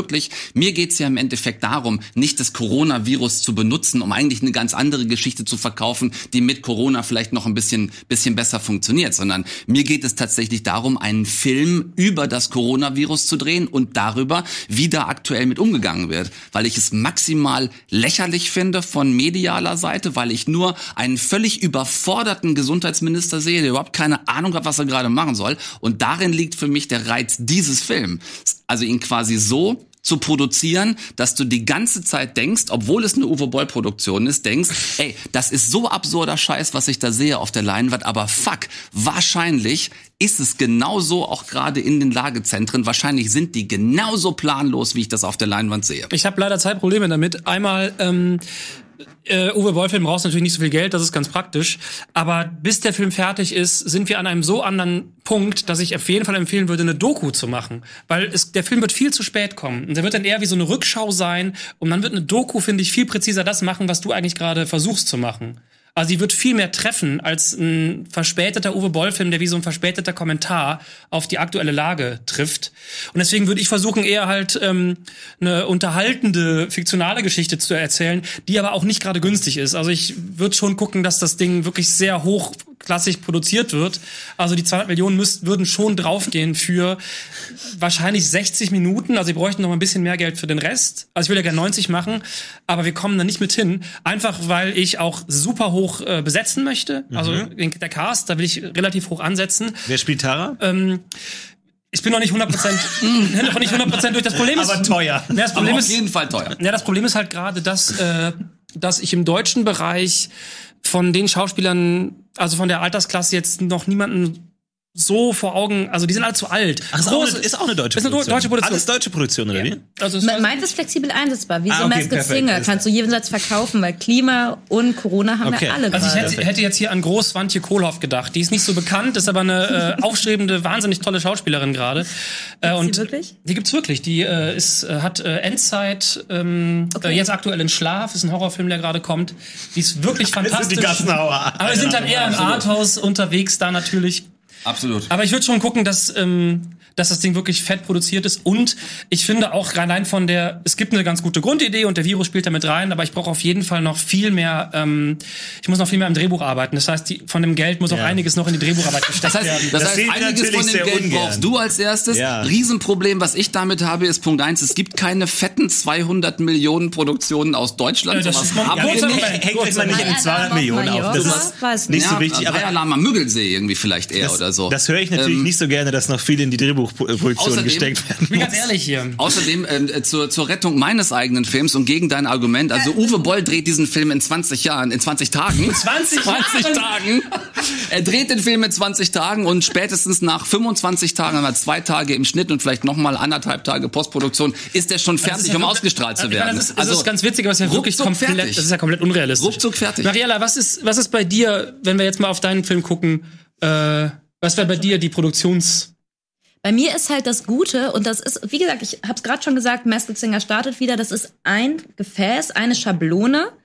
Und die kannst du auf sämtliche Länder übertragen. Da hängt wirklich, also da holst du unfassbar viel Geld raus. Und Klimakinder. Das heißt, du und drehst ihn Corona. international. Das heißt, es gibt überall einen eigenen Film. Ja, wenn man das so will, Aber kann man das so machen. Nur, dass ich das mal richtig verstehe. Also der Coronavirus findet statt, aber die Kinder machen einen neuen Virus. weil der nicht ausgereicht hat. Und das ist die Spannung halt. Du hast halt alles drin. Du hast Klimawandel drin, du hast Corona drin, du hast, wenn du willst, Wo ist der 16-Jährige. Klimawandel drin? Genau, wie, wie funktioniert das als Film? Du sagst jetzt Das einfach. ist, das ist die Reaktion darauf, weil die Kinder halt eingesehen haben, dass die Erwachsenen nichts machen. Du, du startest halt quasi im Chemielabor, wo dann der kleine Tim das alles zusammenmischt und dann stolpert er oder findet nicht die richtige Formel. Ja, Moment, Moment. Ja, ja. Und dann ist das Fenster auf, so, und dann siehst du, wie das Coronavirus so raus war. Aber aber ich dachte, die Kinder wollen bewusst diesen Virus streuen. ja, wollen die ja auch, aber natürlich wollen die eigentlich töten. Die wollten nicht dieses läppsche Ding haben, die wollten, dass alle Boomer sterben. Was? Und nicht mit so ein bisschen Husten und Würstchen essen in der Wohnung sitzen. Nein, Moment. Sondern die wollten, dass alle sterben. Das ist aber schief gegangen. Zum einen, weil Tim halt irgendwie ein bisschen tollpatschig ist und zum anderen halt, weil sie, weil ihnen ein bisschen Unterrichtszeit fehlt. So, und während aber dann die Erwachsenen quasi zu Hause sitzen in Quarantäne, entwickeln die schon ein neues Virus und diesmal soll es ganz sicher sein, weil diesmal geht's ins Grundwasser. Und es ist aber auch wieder vom Prinzip her gleich. Kindern und irgendwie so Menschen bis 40 macht das nichts aus und danach doof. Und was, was ist genau die Handlungsebene? Also wir folgen diesen Kindern, wie sie diesen Virus Ja, es ist einsetzen. immer so zwiegespalten. Also es geht einerseits quasi um die Leute, die in Quarantäne sind. Also da kannst du auch noch irgendwie ein paar Konflikte mit einbauen, wenn man das will, wenn man ein bisschen mehr Drama haben möchte. Und gleichzeitig diese Kinder, die halt versuchen, dieses neue Virus zu entwickeln, was diesmal halt wirklich nachhaltig Ich wirken soll. Und die letzte Szene ist dann halt wie so ein Tropfen von dieser, von diesem Reagenzglas. Ich weiß nicht, wo man Viren züchtet, aber bestimmt im Reagenzglas ins Wasser gekippt wird und dann nimmt es halt seinen Lauf. Und dann könnte man sogar noch einen zweiten Teil drehen. Ah, das Virus wird erst ganz am Ende des Films überhaupt Das das zweite Das, das zweite. Das erste ist ja das Coronavirus, was schon schief gegangen ist. Also wir verfolgen in diesem gesamten Film, wie ein Virus entwickelt wird. Und in der letzten Szene wird er Und wir eingesetzt. verfolgen gleichzeitig, wie das Coronavirus schwache gerade Virus wirkt. wirkt. Ja. was, was wäre denn, wenn, wenn die sich, wenn die beim zweiten Virus sich vertat, der kommt vielleicht doch früher, vielleicht am Ende des zweiten Aktes, nur eine Idee. Ich will da nicht in den Film reinreden, aber wenn am Ende des zweiten Aktes der zweite äh, Virus käme und die haben irgendwas falsch gemacht und der verreckt, lässt einfach alle Männer sterben. Ich wollte keinen Twitter-Shitstorm, aber wenn du es jetzt Nee, Ich fand das mega spannend, weil wenn du halt einfach, wenn die halt irgendwann merken, so, äh, wir, wir rotten uns gerade aus, weil wir uns vertan haben, und jetzt killen wir einfach gerade alle Männer und alle Boomer. Also ich weiß noch nicht genau, wie der tollpatschige Tim einen Virus quasi entwickelt hat. Hat er den vielleicht irgendwo geklaut, weil irgendwo eine Labortür Nee. offen stand am Robert-Koch-Institut Nein, Tim oder ist nur der sowas? Tollpatschige, die anderen haben es halt schon drauf. Die anderen Kinder hatten es drauf. Das ist eine inklusive Schule Eine gewesen. Inklus- okay. Bianca das Brain zum Beispiel. Ja, das ist eine Schule, die geht total viral. Und Äh. deshalb, Wer, wer ist denn die Oh. Hauptfigur deines Films? bei mir ist die Hauptfigur definitiv äh, der von der von Ralf Möller gespielte Gesundheitsminister, der völlig überfordert ist. Ich muss dazu vielleicht noch sagen äh, an den Produzenten, weil ich ja gesagt habe, ich möchte hier mit Insight punkten. Ich habe natürlich Autoren an diesem äh, Film, an dem Buch im Augenblick, die äh, ehemalige äh, Mitarbeiter, also jetzt gerade frisch gefeuerte Mitarbeiter äh, der der Bundesregierung sind. Aber das also ist das ja- Menschen, die die wirklich, die komplett wissen, was hinter verschlossenen Türen da passiert, die auch deshalb quasi äh, rausgeflogen sind, weil sie es gewagt haben, mal eine konstruktive Idee zu haben. Das war nicht erwünscht, deswegen sind die rausgeflogen. Und äh, mit denen zusammen wird quasi die Behind the Doors Story geschrieben. Und das Ganze deshalb inszeniert von Uwe Boll, damit du hinter diesen Effekt auf der Leinwand hast, da zu sitzen und zu denken, Alter, so bescheuert können Politiker nicht sein. Aber tatsächlich raffen zu müssen, doch sind sie, sind genauso bescheuert und genauso planlos, wie es dieser Film zeigt. Nur, dass ich verstehe, ist es aber trotz Ralf Möller und Helge Schneider keine Komödie. Nein, nein, überhaupt nicht. Es ist eine Groteske. Es ist keine Komödie. Es ist eine Groteske, die den medialen, den medialen Umgang mit dieser Erkältungskrankheit, Leute, ähm, äh, quasi zeigt und parallel dazu die Planlosigkeit der Menschen, die wir gewählt haben, damit sie verdammt nochmal auf dieses Land aufpassen, Immer was noch- sie nicht hinkriegen. Immer noch das gleiche Problem. Wir haben einen verspäteten Kommentar zum aktuellen Thema und du hast keine Drehbuchautoren, sondern ehemalige Mitarbeiter. Das kann nur ganz, Ich ganz schlimm werden. na, die schreiben ja nicht, die beraten. Ne, die beraten, damit wir auch wirklich realistisch zeigen können im Film, was in so einem Krisenfall. Ich glaube, dass genau darin die Spannung dieses Films besteht, weil wir alle nicht wissen, was die in ihren Ausschüssen, in ihren Gesundheitsausschüssen und so, wenn die Tür dazu geht, sitzen die da am Tisch und sagen, alter Scheiße, was machen wir? Und jeder sagt, ich weiß es nicht. Ich habe auch kein Corona gehabt. Ich So, würde das Geld dann- nehmen und in eine investigative Dokumentation stecken, Nee, dass du wirklich richtig nein. hinter die Türen gehst Nee, und eine richtig, richtig, also ich will wirklich sehen, was wirklich hinter den Türen gesprochen wird. Ich will eine Doku, für die du in den Knast musst, so gut muss die sein. Und deswegen würde ich sagen, das machen wir mit dem Geld. Wir stecken das in das Projekt, aber als Doku. Josef, nochmal, um es klar zu machen. Deine Tara hat diese Superkraft, dass sie, dass sie in andere Menschen wandern kann. Genau. Das hat aber erstmal nichts mit dem Coronavirus zu tun, sondern äh, sie wird dann sozusagen aufgehalten und dadurch, dass der, der, der, der Wirt dann den Coronavirus bekommt. Genau, ihr Wirt bekommt den Coronavirus und äh, wird unter Quarantäne gestellt und sie kann den Körper nicht mehr verlassen. Und was passiert dann? Weil der Wirt ist ja in Quarantäne, kann nichts machen. Und ist in sie- Lebensgefahr. Und ist in Lebensgefahr und sie liegt bewusstlos zu Hause. Was passiert ab dann in dem Film? Ab dann in dem Film passiert, dass sie versucht, ihren, äh, ihren Schwarm Mark davon zu überzeugen, der Opa, dass sie das Mädchen ist. Und er glaubt ihr natürlich nicht. Das ist völliger Quatsch. Es ist, äh, es, es geht an die, es ist jetzt kein Drama, es geht schon so in den Comedy, es geht ein bisschen in die Comedy rein. Es soll Spaß machen, es ist ein Unterhaltungsfilm. Comedy. Es soll auf jeden Fall Spaß machen. Dramedy? Und es ist, wenn man, ihr kennt ja Freaky Fridays, es darf so ein bisschen den Freaky Friday Vibe bekommen, ohne so komplett albern zu sein. Ich will schon, dass es so anfängt, dass es ein bisschen dramatisch ist. Du hast so diesen, diesen Superhelden-Touch ein bisschen. Aber es soll auf jeden Fall hauptsächlich unterhalten, Spaß machen und super teuer sein in der Produktion. Okay, alles klar. Warum Wunderbar. genau geht, geht Taras ähm, Body, ähm, äh, körperverlassende, ähm, whatever, nicht in Mark über und, und Mark geht dann quasi rüber in die Wohnung, wo sie ja liegt und dann kann sie doch wieder in sich selbst rein? Also sie kann durch Berührung, wie das Coronavirus quasi, wie eine Tröpfcheninfektion, kann sie in andere Körper gehen. So, dann wird ihr eigener Körper ohnmächtig, weil sie verliert das Bewusstsein, ist ja kein Bewusstsein mehr drin. Sie kann aber natürlich nicht, wenn sie in Quarantäne ist, hinter irgendwelchen äh, Plastikdingern in einen anderen Körper, vor allem weil sie bereits in einem anderen ist. Sie kann nicht aus einem Wirt in einen Drittkörper, sie kann nur zurück in ihren eigenen. Wenn sie nicht mit dem Wirt einem- wieder ihren eigenen Körper berührt. Richtig. Okay, okay, Das gut, ist der ja. Nachteil an der Ja. Kraft. Tragen alle gelbe Ganzkörperanzüge und einen davon spielt Dustin Hoffman? Ich finde, das ist eine absolute Unverschämtheit, wie du meinen äh, Pitch hier in den Dreck ziehst. Nein, nein, nein, nein, das war eine also- reine Verständnisfrage. Es war eine reine Verständnisfrage. Nee, also wir reden hier wirklich von der aktuellen realistischen Corona-Situation und wir haben einen 83-jährigen Mann, der das Coronavirus hat. Das heißt, das wird wahrscheinlich fatal ausgehen. Aber der Hauptspannungsbogen dieses Films ist das Gespräch zwischen dem alten Mann mit Nein. Mark. und Mark, der Nein. nicht glaubt, Und er sagt, ich bin deine angebetete Tara. Nein. Und er sagt, nee, der, bist Haupt, du nicht. der doch, bin Hauptspannungspunkt, ich wohl, nein, bist du nicht. der Hauptspannungspunkt, Florentin, bitte. Äh, also wenn du das Geld investieren willst, dann musst du mir Nee, auch zuhören. okay, Entschuldigung. Das kann ja wohl nicht wahr sein hier. 200 Millionen auf der Konto und dann hier sich so verhalten. äh, nein, äh, die Spannung besteht eigentlich darin, dass es ja ein unterhaltsamer Liebesfilm ist. Das heißt, es geht eigentlich die ganze Zeit darum, Aber ist das dann mit dem Opa nicht ein bisschen eklig? Äh, nein, die, ihr wisst doch genau, dass es darum geht, dass der Opa nur da ist, um den Jungen zu überzeugen, hey, dieses Mädel, was du kennst, das ist ganz toll.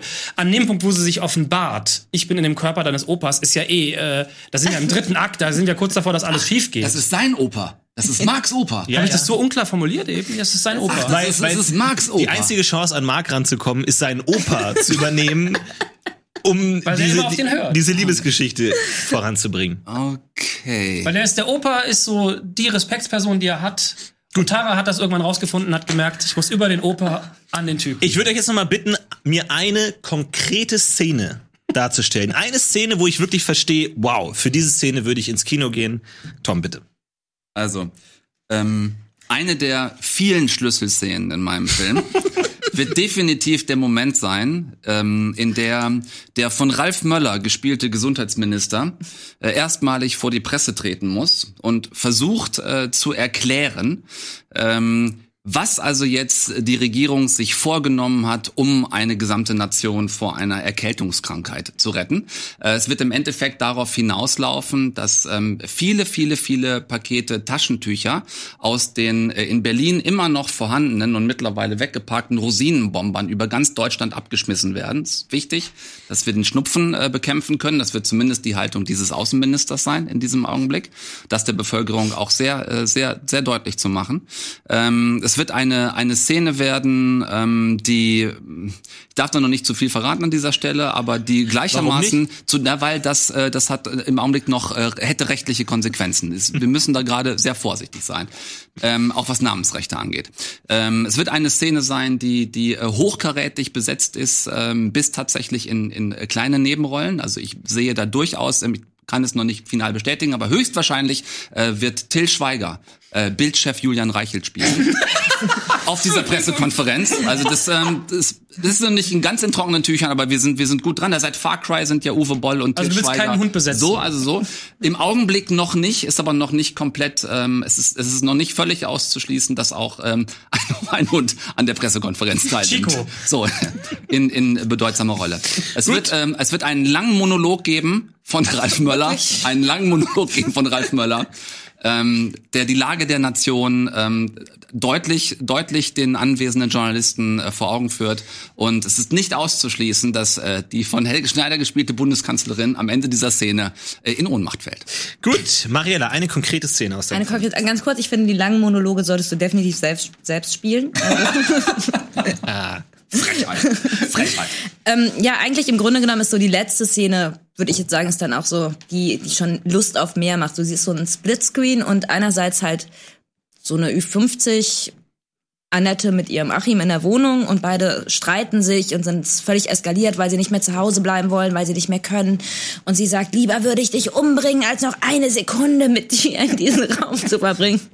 Und parallel dazu hast du halt Melanie the Brain, nee, Bibi the Bianca the Brain, Brain. Bianca the Brain, die halt diesen letzten Tropfen ins Grundwasser macht und du weißt halt, die beiden werden gleich sowieso sterben in dieser Wohnung und du bist total auf der Seite von Bianca, auch wenn sie alle umbringt. Ähm, jetzt hat Tom so eine super lustige Szene. Ich habe leider auch eine eher tragische Szene in diesem Comedy-Moment und zwar, um auch nochmal diese Geschichte ein bisschen weiter zu erzählen. Es gibt gegen Ende eine Szene, ähm, wie gesagt, ich brauche da noch ein bisschen die Unterstützung der anderen Autoren, aber ich habe mal so ein bisschen vorgeplottet, wo Alex sich denkt, okay, die erzählt, Alex? äh, Mark, wo Mark, ähm, Alex ist der Bruder, ist eine andere Nebenfigur, wo Mark Alex ist der Opa. wo Mark mit dem Opa, zu- also hinter diesen, hinter diesen, äh, dieser Folie den Opa sieht und ihm halt in dem Moment klar wird, okay, anscheinend ist Tara wirklich im Körper des Opas und sich dann aber ein Herz nimmt und sagt, okay, ich liebe diese Frau, ich riskiere jetzt mein Leben, um sie zu retten, reißt, äh, Quatsch, äh, ach, ich hab's, ich hab's, ich hab's falsch rum erzählt, Entschuldigung. Nochmal zurück, wir spulen zurück. Okay. Mark versteht, sein Opa wird sterben. Äh, es, an es, gibt, Corona, es gibt ja. nicht mehr viel, was er machen kann. Und äh, sein Opa ist ihm so wichtig, dass er einfach diesen Vorhang zerreißt, seinen Opa berührt und er in den Körper seines Opas geht, weil er das auch kann. Er hat ja auch diese Superkraft. Und in dem Moment, es ist, es ist ein bisschen Mindfuck, der Film ist ein bisschen Charlie Kaufman so. In dem Moment sind alle drei Personen im Körper des alten Mannes. Er stirbt. Ah, der Opa, Mark und Tara. sind alle im Körper. Ah. Das heißt, Alex ist bewusstlos, Tara ist bewusstlos. Und an der Stelle fragen wir uns alle nur, wann gibt Netflix die nächste scheiß Folge frei? Ist aber nicht leicht zu spielen Serie. für den Schauspieler, dass drei Personen gleichzeitig in einem drin sind. Aber Ich habe aber auch überlegt, ob, ob du ähm, in so einer Nebenrolle vorkommst. Aber da sprechen wir nachher noch. Da sprechen wir absolut, äh, setzen wir uns mal intensiv hin. Wow, also drei sehr vielversprechende Projekte hier heute entstanden. Ich glaube, es kann nicht lange dauern, bis Netflix oder äh, New Line Cinema hier zugreift. Ähm, ja, Sandro, ich glaube, gab es Fakten dazu? Nee, gab's nicht. Wir können mal auf eine Reaktion schauen bei Twitter. Denn Ja, man, also es wurde sehr viel aufeinander aufgebaut. Es waren sehr viele Ideen da. Ich hätte stundenlang zuhören können, auch wenn ich den, den Anfang schon vergessen hätte. Aber eine sehr interessante Runde. Ich bin super gespannt, wie du dich da entscheidest, Florentin. Auf jeden Wow. Fall ist jetzt das Chat-Voting eröffnet. Also drei sehr unterschiedliche Filme, viele, viele tolle Ideen, sehr kreativ. Also ich find, fand schon mal toll, dass kein generischer ein äh, Virus bricht aus und irgendwie ein, ein Superheld muss versuchen, alle zu retten oder ein äh, toller Held, so wie wir es Contagion oder so schon oft gesehen haben. Äh, von daher habt ihr, seid ihr auf jeden Fall alle drei andere Wege gegangen. Von einem, naja, sehr ähm, in, interess dramaturgisch interessanten äh, Projekt, der, der auf, auf die, die, die Dialog zwischen einem verliebten Mann und seiner potenziellen Frau im Körper seines Opas ähm, stattfindet. Das alles im Kleid von äh, Coronavirus-Infektion. auf jeden Fall äh, interessant. Ähm, du hast dann auch, ähm, ich glaube, in der Mitte deines Pitches auf Comedy umgeschlagen. Ich weiß nicht, ob das so ich wollte das, ich wollte, ähm, ich wollte das Gefühl ein bisschen klarer machen, weil wenn, wenn man den ganz ernst erzählt, den Film, das kann man auch machen, dann ist man schnell in so einem düsteren Arthouse, kann man machen, aber ich habe ja gesagt, ich möchte einen unterhaltenden Film machen. Ja. Und deswegen wollte ich nur die äh, Richtung öffnen, dass man sagt, es ist jetzt keine eindeutige Comedy, aber es darf auch unterhalten, so wie Love auf Netflix keine eindeutige Comedy ist, aber es macht Spaß. Okay, äh, hohe Ziele auf jeden Fall hier. Äh, äh, Tom, du hast auf jeden Fall, würde ich sagen, den am besten durchdachten äh, Pitch gehabt. Du hattest auf jeden Fall Leute dabei. Ähm, ich kann mir bei dir ganz gut vorstellen, wie dieser Film aussieht. Ich, ich dachte erst so ein bisschen an The Death of Stalin irgendwie, so ein bisschen so hinter den Kulissen. Ähm, ich kann ja mal ganz kurz sämtliche Begriffe nennen, die Tom Westerholt benutzt hat, um die, die, das Genre dieses Films zu beschreiben. Sci-Fi, Kammerspiel, Action, Dramödie und eine Groteske. Also ich glaube, das ist ganz klar, da kann man in der Videothek ganz klar drauf deuten, was das Findest sein du soll. sofort, findest du sofort. Äh, Regie führt Uwe Boll, äh, finde ich sehr interessant. Und ähm, äh, State of äh, Our Mind. St- State out of State mind. out of Out mind. so reingestempelt. genau, du, du hast, ja, das, das fand ich auch gut, dass du als Einziger an das Poster gedacht hast.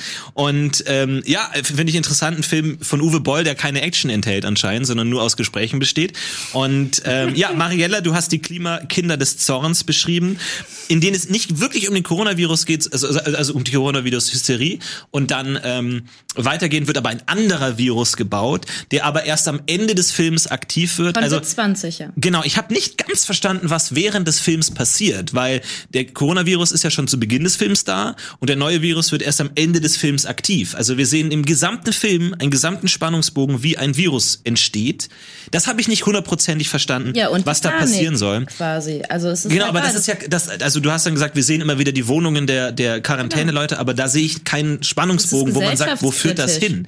Äh, du hast auch, ähm, ich glaube, du hast sehr an die Produktion gedacht, was natürlich nett ist. Du hast Begriffe benutzt, wie der Film ist eine Schablone, kann mit allem gefüllt werden. Das hört ein Produzent natürlich gerne, aber spricht es nicht vielleicht für die Qualität des Films als leere Hülle, die mit allem, äh, wie, wie The Masked Singer?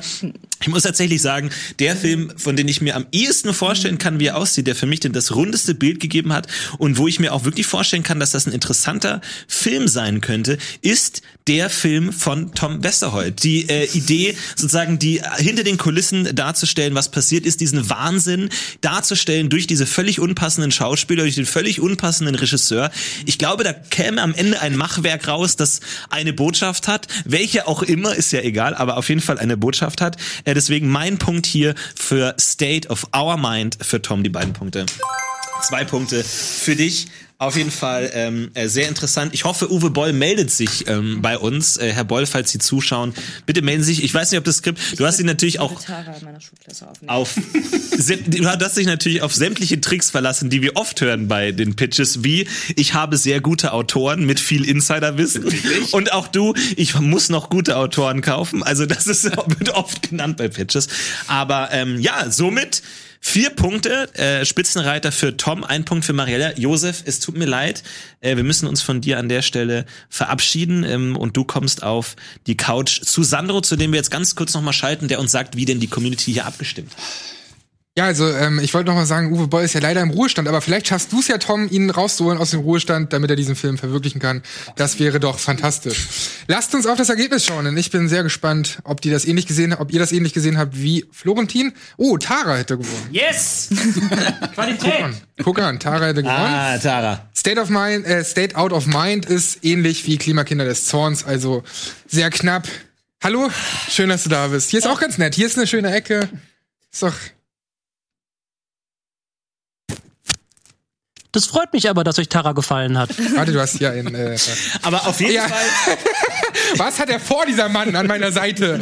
ähm, ja, interessant. Ich bin gespannt auch auf dieses, äh, auf das Finale, denn da kamen sehr Ja. viele schöne Fragen. Also vielen, vielen Dank an euch da draußen für die vielen Fragen äh, unter Hashtag Filmfights.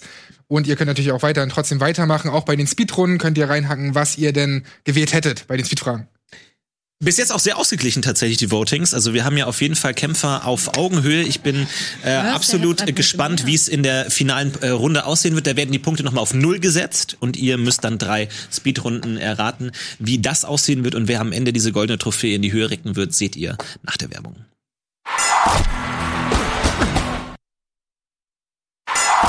Filmfights. Herzlich willkommen zurück in der Finalrunde dieser Ausgabe Filmfights. Äh, Josef wurde bereits auf die Couch der Schande verbannt und übrig bleiben nur noch Mariella und Tom in der Finalrunde. Ich erkläre ganz kurz nochmal, wie das abläuft. Wir werden jetzt äh, Speedrunden spielen. Die funktionieren folgendermaßen. Ich lese euch eine Frage vor und der, der als erstes auf diese Frage antwortet, hat dann 30 Sekunden, seine Antwort zu geben und eine Begründung dieser Antwort. Daraufhin wird der andere Spieler 30 Sekunden Zeit haben, die Antwort zu geben und dann nochmal 15 Sekunden für den ersten und dann nochmal 15 Sekunden. Also für 30, 30, 15, 15. Wir spielen Best of Five. Es gibt insgesamt fünf Fragen. Wer als erstes drei Fragen entscheidet, der siegt in dieser Runde. Die Fragen kommen aus der Community. Ich bin sehr gespannt, wie es läuft. Seid ihr bereit? Habt ihr so den Modus soweit verstanden? habe jetzt gerade das Gefühl, dass ich zum ersten Mal die äh, ehemaligen Kandidaten von Schlag den Raab verstehe. Ungefähr, Ja. ungefähr so muss denen das gegangen sein. Das ist doch schön. Furchtbar. Okay, dann fangen wir an. Das ist die Speedrunde. Frage Nummer eins kommt von Ed Sud-EBG. Und der oder die fragt, was ist der beste tierische Begleiter in einem Film? Free? Willy. also Willy? Mit Willy? Ja. 30 Sekunden. Ähm, Willi einfach, weil wir kennen das alle, wenn wir nicht gerade ein Kaninchen oder ein Hamster haben, dann werden Tiere einfach unfassbar alt und da muss man sich wirklich lange um die kümmern.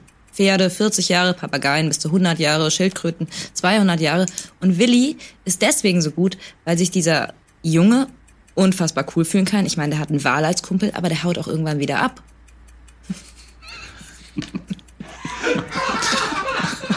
Okay. Also, äh, wir alle haben äh, gelernt, dass äh, Wale in Gefangenschaft äh, sterben. Und das ist, glaube ich, grundsätzlich eine schlechte Voraussetzung für einen tierischen Begleiter. Erstmal deine Antwort, deine Antwort. Ach so, mein- meine, meine eigene Ja, Antwort. ja, ja. Ich dachte, ich müsste darauf eingehen. nee, als direkt erstes. deine Antwort, Tim. Nein, bei meiner Antwort ist dementsprechend logischerweise Lassie, weil ähm, Hunde sind seit eh und je schon quasi der treueste Begleiter des Menschen. Wir wissen seit vielen Jahren, wie Hundehaltung funktioniert. Es ist relativ einfach, einem Hund etwas beizubringen. Also eine Kommunikation zwischen Mensch und Hund ist einigermaßen einfach. Ähm, du kannst also dem, dem Hund beibringen, dir tatsächlich zu assistieren, dir zu helfen. 15 Sekunden. Hunde kann jeder, Wale muss man wollen. Ja, Wa- Wale, Wale hat man dann in irgendeinem so in so einem Becken im Ozean oder wie? Und wie gesagt, wenn man sie dann in Gefangenschaft hält, dann sterben sie. Gut, sie können über einen drüber springen, aber ansonsten sind sie kein Begleiter. Sie können dir nicht helfen, so wie es ein Hund kann. Und der Hund ist daher der deutlich bessere Begleiter. Okay, also in Runde Nummer eins haben wir eher die Frage geklärt, was ist besser, Wal oder Hund? Auf die konkreten Filme oder Szenen seid ihr nicht eingegangen, sondern es ging eher um äh, Wal oder Hund. Und ähm, ich fand auf jeden Fall die, die Argumentation gut, dass der Wal auch mal wieder abhaut und einen in Ruhe lässt. Deswegen äh, absolut entschieden hier erster Punkt für Mariella, für Willy. Nicht schlecht, sehr schön. Puh, okay, alles klar. Äh, jetzt seid wir ein bisschen warm für Frage Nummer zwei, die da kommt von Ed Horn of Germany. Äh, der oder die fragt, was ist der unverdienteste Oscar-Gewinner in der Kategorie bester Film? Der unverdienteste bester Film Oscar-Gewinner. Boah.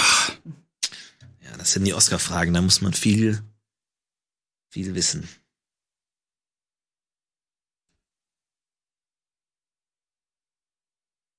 Das ist echt schwer. Der unverdienteste beste Filmgewinner. Mhm. Okay, ich fange an. Der unverdienteste beste Filmgewinner ist La La Land gewesen, weil er einfach durch seine Masse an äh, durch Musik erzeugten Effekten, durch die vielen ähm, auch nicht nur Sound und Musik, sondern auch äh, Lichtelemente ähm, einfach total viel über die eigentliche Geschichte hinweggetäuscht hat, die doch vergleichsweise dünn war. Das heißt, du hast jede Menge ähm, Musik gehabt, die das bisschen Geschichte irgendwie aufgeblasen haben. Dann ist noch dazu mit ähm, so Schwebefiguren, äh, Hebeelementen und wie gesagt viel viel Licht gearbeitet worden. Und ich finde, ein bester Film sollte ausgezeichnet werden für die Story. Ähm, hat Lassie nicht auch mal einen Oscar gewonnen? Ich finde komplett unverdient. Hat Free Willy mal einen Oscar gewonnen? Total unverdient. Ich weiß nicht, oder Bambi. Bambi hat einen Oscar gewonnen. Kein Film, in dem eine Mutter stirbt, sollte einen Oscar kriegen. Ich weiß es nicht. Okay. Meine 15 Sekunden. Äh, Bambi ist, äh, hat keinen Oscar bekommen für den besten Film. Daran könnte es scheitern. Ach, das Und, muss doch äh, noch der beste Film das sein. War, ich dachte, das war, glaube ich, ja. die Frage. Und ähm, wie gesagt, ich bleibe bei meinem Argument für La La Land. Es war viel Rauch um relativ wenig. Ein bester Film sollte durch seine Geschichte überzeugen und nicht dadurch, dass er vielleicht ganz gute Musik hat. Ich habe La La Land nicht gesehen, ich kann dazu nichts sagen. Gut, ja, also diese Oscar-Fragen sind leider immer sehr hart, weil man eigentlich von niemandem erwarten kann, dass er sämtliche Oscar-Gewinner im Kopf hat. Aber deswegen geht der Punkt äh, verdient an Tom. Äh, da zahlt sich sein, sein großes Wissen auf jeden Fall aus. Und ähm, was ist da los bei dir, Mariella? Hast du einfach einen persönlichen Hass gegen Lassie oder was versuchst du Also Ich habe jetzt gerade wirklich die ganze Zeit überlegt, welche Filme und hatte die ganze Zeit Lassie im Kopf. Okay, vergiss Lassie. Vergiss Lassie. Lassie wird jetzt keine Rolle Und mehr habe jetzt einfach den Leuten mit. früher zugetraut, dass Lassie wirklich einen Oscar gewonnen hat. Okay. Ich habe nichts gegen Lassie. Vergiss Lassie, keine, keine Okay. Rolle. Okay. Welcher Hund, nein, also, äh, Ed Lari unterstrich Fari möchte wissen, welchen Film würdest du mit deinem Erzfeind schauen? Äh, Buckaroo Banzai, die achte Dimension. Das ist der vermutlich schlechteste Film, der jemals gedreht worden ist. Ähm, und es ist ein Film, der einen von Anfang bis Ende dermaßen verstört, dass ich mir wahnsinnig sicher bin, der ärgste Feind, mit dem ich diesen Film zusammen gucken würde, der würde danach nie wieder irgendwas im Leben mit mir zu tun haben, zu, äh, zu tun haben wollen. Ähm, es ist eine Geschichte, die ich selbst ähm, nach fünfmal ähm, auch unter Zuhilfenahme von Drogen bis heute nicht wirklich verstanden habe. Eine Geschichte, die wahnsinnig verstört ähm, und ich glaube nur schlechte Menschen wirklich glücklich macht. Ähm, Sweet Candy heißt der, glaube ich. Heißt der so, wo dieses kleine Mädchen, oder nicht klein, das Mädchen Pädophile aufmischt, in denen die erst mit denen nach Hause geht und sie dann äh, kastriert und, oder sie in dem Glauben lässt, dass sie kastriert werden, weil ich glaube, mein ärgster Feind wäre immer ein Mann. Und ich glaube, wenn du den Filme zeigst, wo denen der Penis abgeschnitten wird oder die Hoden, dann ist das immer sehr qualvoll für die. Ja, ich, ich glaube, dass sowas durchaus äh, verstören kann. Andererseits, wenn der Typ irgendwie wirklich ein, ein Arsch ist, dann dann sieht er sich vielleicht da gar nicht am Ende drin wieder ähm, und be- bezieht es nicht auf sich, wobei Buckaroo Banzai ein Film ist, diese äh, 120 quälenden Minuten allein zu überstehen, ohne zusammenzubrechen. Man weiß, man weiß während des Films nicht, ob er Täter ist oder nicht. Das kommt erst ganz, ganz am Ende raus. Man denkt die ganze Zeit, vielleicht tut sie ihm auch Unrecht, während sie ihm die Hoden abschneidet. Vielleicht ist er wirklich nett. Okay, Mariella wählt hier die Kastration als schlimmste Angst äh, des Mannes. Ich muss aber sagen, ich fand das Gegenargument von Tom sehr gut, dass man sich nicht notwendigerweise mit demjenigen in dem Film identifiziert, weil es ja am Ende vielleicht der Bösewicht ist und äh, man deswegen nicht sich mit allem identifiziert. Ich fand aber das äh, Argument schön, einfach einen komplett verstörenden Film zu schauen. Ich kenne Buckaroo Banzai nicht, aber ich werde ihn wahrscheinlich auch nie sehen wollen. Äh, Punkt geht an Tom. Herzlichen Glückwunsch. 2 zu 1. Sehr schön. Huh, Matchball. Matchball hier für Tom. Wir gehen mal ganz kurz in die Community zu Sandro, was sie bis jetzt so sagt. Ja, uns ist natürlich zum, zusammen mit der Community aufgefallen, dass La La Land ja gar nicht den Oscar gewonnen hat. Oh, Könnt ihr nicht einfach die Klappe halten da Das war ja draußen? diese Geschichte rund um Moonlight, dass der eigentlich gewonnen hätte, aber irgendwie La La Land vorgelesen wurde. ja, Holy die. Jungs standen da ey, wenn oben auf nicht der Bühne. Wenn- Genau, wenn es nicht angefechtet wird, dann können wir nichts machen. Also dann kann ich halt nicht einfach reingrätschen. Von daher hast du den Punkt trotzdem bekommen. Sei froh, Tom. Ähm, was hättest du denn bei dieser Oscar-Frage gewählt? Äh, Finde ich super schwierig. Wir haben gerade ein bisschen geguckt, welche Filme überhaupt den Oscar gekriegt haben. Ähm, und ich sehe, also es sind viele, viele gute Filme tatsächlich, weil ich gar nicht gedacht hätte. In meiner Erinnerung ist es auch so, dass äh, immer mal wieder ein Film äh, unter die Oscars gerät und den besten Film bekommt, der ist wirklich, man sich wirklich fragt, wie konnte das passieren? Vielleicht die letzten Jahre hier Shape of Water und Green Book. Das Genau, also wir haben eben auch schon gesprochen, also Green Book finden wir beide ist auch so ein Kandidat, wo wir sagen würden, das ist wahrscheinlich unser Pick, wenn wir sagen würden, so der schlechteste Film, der einen Oscar bekommen hat. Wäre absolut Shape of Water für mich. Absolut Shape of Water, dieses Eierwesen, ich kann, ich, bis heute habe ich da Albträume davon und Green Book ist fantastisch. Also ich glaube, ich hätte Shape of Water gesagt. Ähm, aber gut. Ich meine, 2 zu letzten 1. Endes, letzten Endes zu meiner Ehrenrettung hat ja La La Land vor ungefähr wie viel Sekunden, sieben Sekunden oder so einen Oscar gehabt als bester Film, Ja, bevor die Jungs da oben standen Ja. und gesagt haben, Moonlight, you Ja. guys won Best Picture und dann ihn leider wieder abgeben mussten. La La Insofern Land. war es äh, vielleicht auch die Begründung darin zu sagen, Sehr schön. so unverdient, dass sie ihn nach sieben Sekunden wieder abgeben Genial, mussten. noch ein Punkt für Tom, So. kein Problem. äh, fantastisch. Aber La La Land hat zumindest länger einen Oscar als Lassie. Also ist da auf jeden Fall die Antwort schon richtiger. Als die. Okay, Matchball für Tom. Ja, ja. Äh, das könnte die letzte Frage sein. Und zwar von Ed Mützgetier. Äh, er oder sie möchte wissen, was ist der beste Kinofilm zu einer TV-Serie?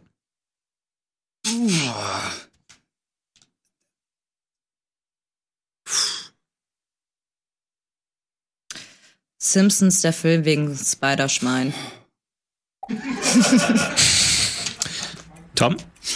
Der beste Film zu einer TV-Serie ist Simpsons wegen Spider-Schwein, Spider-Schwein. Alles klar, Dein wunderbar. Dann haben wir die Punkt. Antwort. Das ist Äh, dein Punkt. Ein Punkt für Mariella, 2 zu 2. Fantastisch. Es So bleibt viele. spannend. Es, gibt so bleibt viele spannend. schlechte. Ja, ich habe auch nur an Filme, die Turtles aus gedacht. Serien Ja, gemacht worden Turtles, sind. Schlümpfe, alles Oh schlechte Filme. Gott. Und so viele, die auch mal in, zur Diskussion standen und Gott sei Dank nie ins Kino Ja, was, gekommen deswegen, sind. weil Simpsons wird durch Spider-Schwein rausgerissen. Ja, einfach. absolut. Absolut. Äh, äh, äh, Tim und Struppi vielleicht. Den Aber fand der- ich gut. Der hat mir gut gefallen. Habt ihr, habt ihr Ideen? Das war aber auch so damals noch so echt so geht so animiert. Da war Ach nee, nee, nee. Der hat, der hält sich. Nee, schau dir den mal an. Lass es Ah. dir mal angucken. Ich fand den, ich fand den nicht so überzeugend damals. Na gut. Habt ihr Ideen für einen guten Serienfilm? Schwierig. Also das erste, was mir spontan eingefallen ist, ist Mission Impossible. Ich hätte, ich habe? Mike, aber Mission, Mission Impossible war eine Serie und dann erst ein Film? Genau, das war erst eine. Serie und wurde dann äh, ja relativ spät erst zum Kinofilm gemacht. Die Serie ist ja wesentlich älter als die Filmreihe. Aber das da ist natürlich die Frage, was ist die, die, die Definition dieser Frage, weil man könnte ja auch sowas nehmen wie den Breaking Bad Film, der das Ganze nochmal weitergeführt hat, also direkt mit den gleichen Schauspielern, weißt du? Das ist so die Frage. Ich hätte äh, vielleicht den Deadwood Film genommen oder einfach halt Power Rangers. Alf! Alf! Alf, der Film! Es Alles- ist 2 alles zu furchtbar. 2, meine Alles Herren. So furchtbar. spannend wie Es es war- nur es alles also furchtbar. Ein Finale auf absoluter Augenhöhe. Ich bin ja. gespannt, Ah, ja. wie die letzte Frage sich Es hier. ist gemein, dass hier alle Filme Punkte weggenommen wurden. Ich Achtung, würde das anfechten. Achtung. Ed Öli fragt: Welcher Antagonist braucht einen eigenen Film? Definitiv äh, Loki. Auf jeden Fall. Ich meine, Loki, ähm, dürfen auch da noch nicht irgendwie zu viel verraten, ähm, kommt ja serienmäßig wieder über, ähm, über einen Kanal, der jetzt am 24. März, glaube ich, äh, startet offiziell. Aber Loki, finde ich, irgendwie sollte aus dem gesamten Avengers-Universum einen eigenen Film kriegen, weil er von Tom Hiddleston gespielt einfach der stärkste Charakter ist, weil es diese wunderschöne Szene gab im äh, Stark Tower mit dem Hulk zusammen, wo er ihn wie eine Fliegenklatsche benutzt. Ich finde, da müsste sich Loki noch definitiv für rächen. Und ähm, insofern ist Loki für mich der perfekte Antagonist für einen eigenen Film. Ähm, die Hand aus der Adams Family, obwohl die gehört dazu, ne? Aber ich würde es schön finden, wenn die einen Film hätte, einen eigenen. Das wäre mal aus einer völlig neuen Perspektive. Wie sähe der aus, der Film? Naja, du würdest halt alles erstmal aus der Perspektive einer Hand sehen. Und so Sachen wie Bierflaschen aufmachen, Grabschmomente, das würde man alles völlig neu Ja, Türklinken. erfahren. Ja, Türklingen zum Beispiel. Pinkeln. Okay. Also ich sehe in der Hand von der Adams Family nicht wirklich den Antagonisten. Bei Loki ist es so, er würde Asgard an sich reißen und würde quasi eine Art Glücksspielparadies aus Asgard machen, äh, wo, ähm, äh, wo Las Vegas vorher in die Knie gehen würde. Und außerdem könnte er sich dann endlich mal auch an diesem bescheuerten Tor rächen, der ihn irgendwie die ganze Zeit immer nur fertig gemacht hat. Auch Loki hat Hände. Ja. Korrekt, ja, völlig richtig, völlig richtig. Ja, ähm, schwierige, schwierige Runde. Also erstmal, die Hand ist leider kein Antagonist und den Film Ja, kann ich, mir wusste- auch nicht wirklich wusste- vorstellen. Ich wusste nicht mehr, wie sie zur Adams Family steht. Deswegen ganz klar Loki hier als äh, beste Antwort. Herzlichen Glückwunsch, 3 zu 2, die Speedrunde, das Finale gewonnen. Herzlichen Glückwunsch, Tom! Dankeschön. Herzlichen Glückwunsch! Dankeschön. Sehr schön gemacht. Du hast ja aber wirklich. Dankeschön. Oh. Herzlichen Glückwunsch. der Gewinner dieser Runde Filmfights. Fantastisch. Sehr, sehr schön. Großartige Leistung, aber auch vielen Dank an die fantastische zweitplatzierte Mariella. Ähm, großartig gemacht. Äh, z- äh, 3 zu 2 auf jeden Fall so knapp, wie es nur sein kann. Das- Und Josef auf Platz 3. Da hinten. Natürlich einfach Folgt mir auf Twitter. Sollen wir, natürlich noch mal eingeladen. Alle sollen wir nicht mal nochmal zu Vielleicht uns bitten hier oder muss Ja. er auf dem Sofa der Schande? Nein, Josef, komm noch mal zu uns. Kommt Komm doch mal alle rüber hier. Äh, ob, ob, ob du eine, hast du eine gute Antwort auf welche, den jetzt? welcher Antagonist braucht einen eigenen Film? Ich weiß nicht, ist ein Wanderpokal? Ich weiß es nicht. Also, du kennst mich ja, Florentin, du weißt, ich bin niemand, der mit so halbgaren Antworten um die Ecke kommt, sondern wenn ich was auf den Tisch lege, dann ist es direkt ein komplettes Buch. Ja. Und das Buch, was ich auf den Tisch lege, ist diesmal Wilhelm Tenner, der Film. Er ist kein klarer Antagonist, es geht ein bisschen in die Richtung von Die Hand, aber wir drehen das ein bisschen in Richtung Stromberg vom ganzen Setup. Das heißt, wir haben eine mega langweilige Serie, die aber diesen ganzen Wilhelm-Charakter endlich mal so aufblühen lässt. Wilhelm. Und Alf ist eine Randfigur. Es ist quasi wie so ein richtiger Slap ins Gesicht von Alf. Ein Cockslap ins Gesicht von Alf. Können wir uns da vielleicht zusammensetzen und du denkst drüber nach, ob wir möglicherweise auch parallel dazu Mrs. Ogmanik der Film draus machen könnten?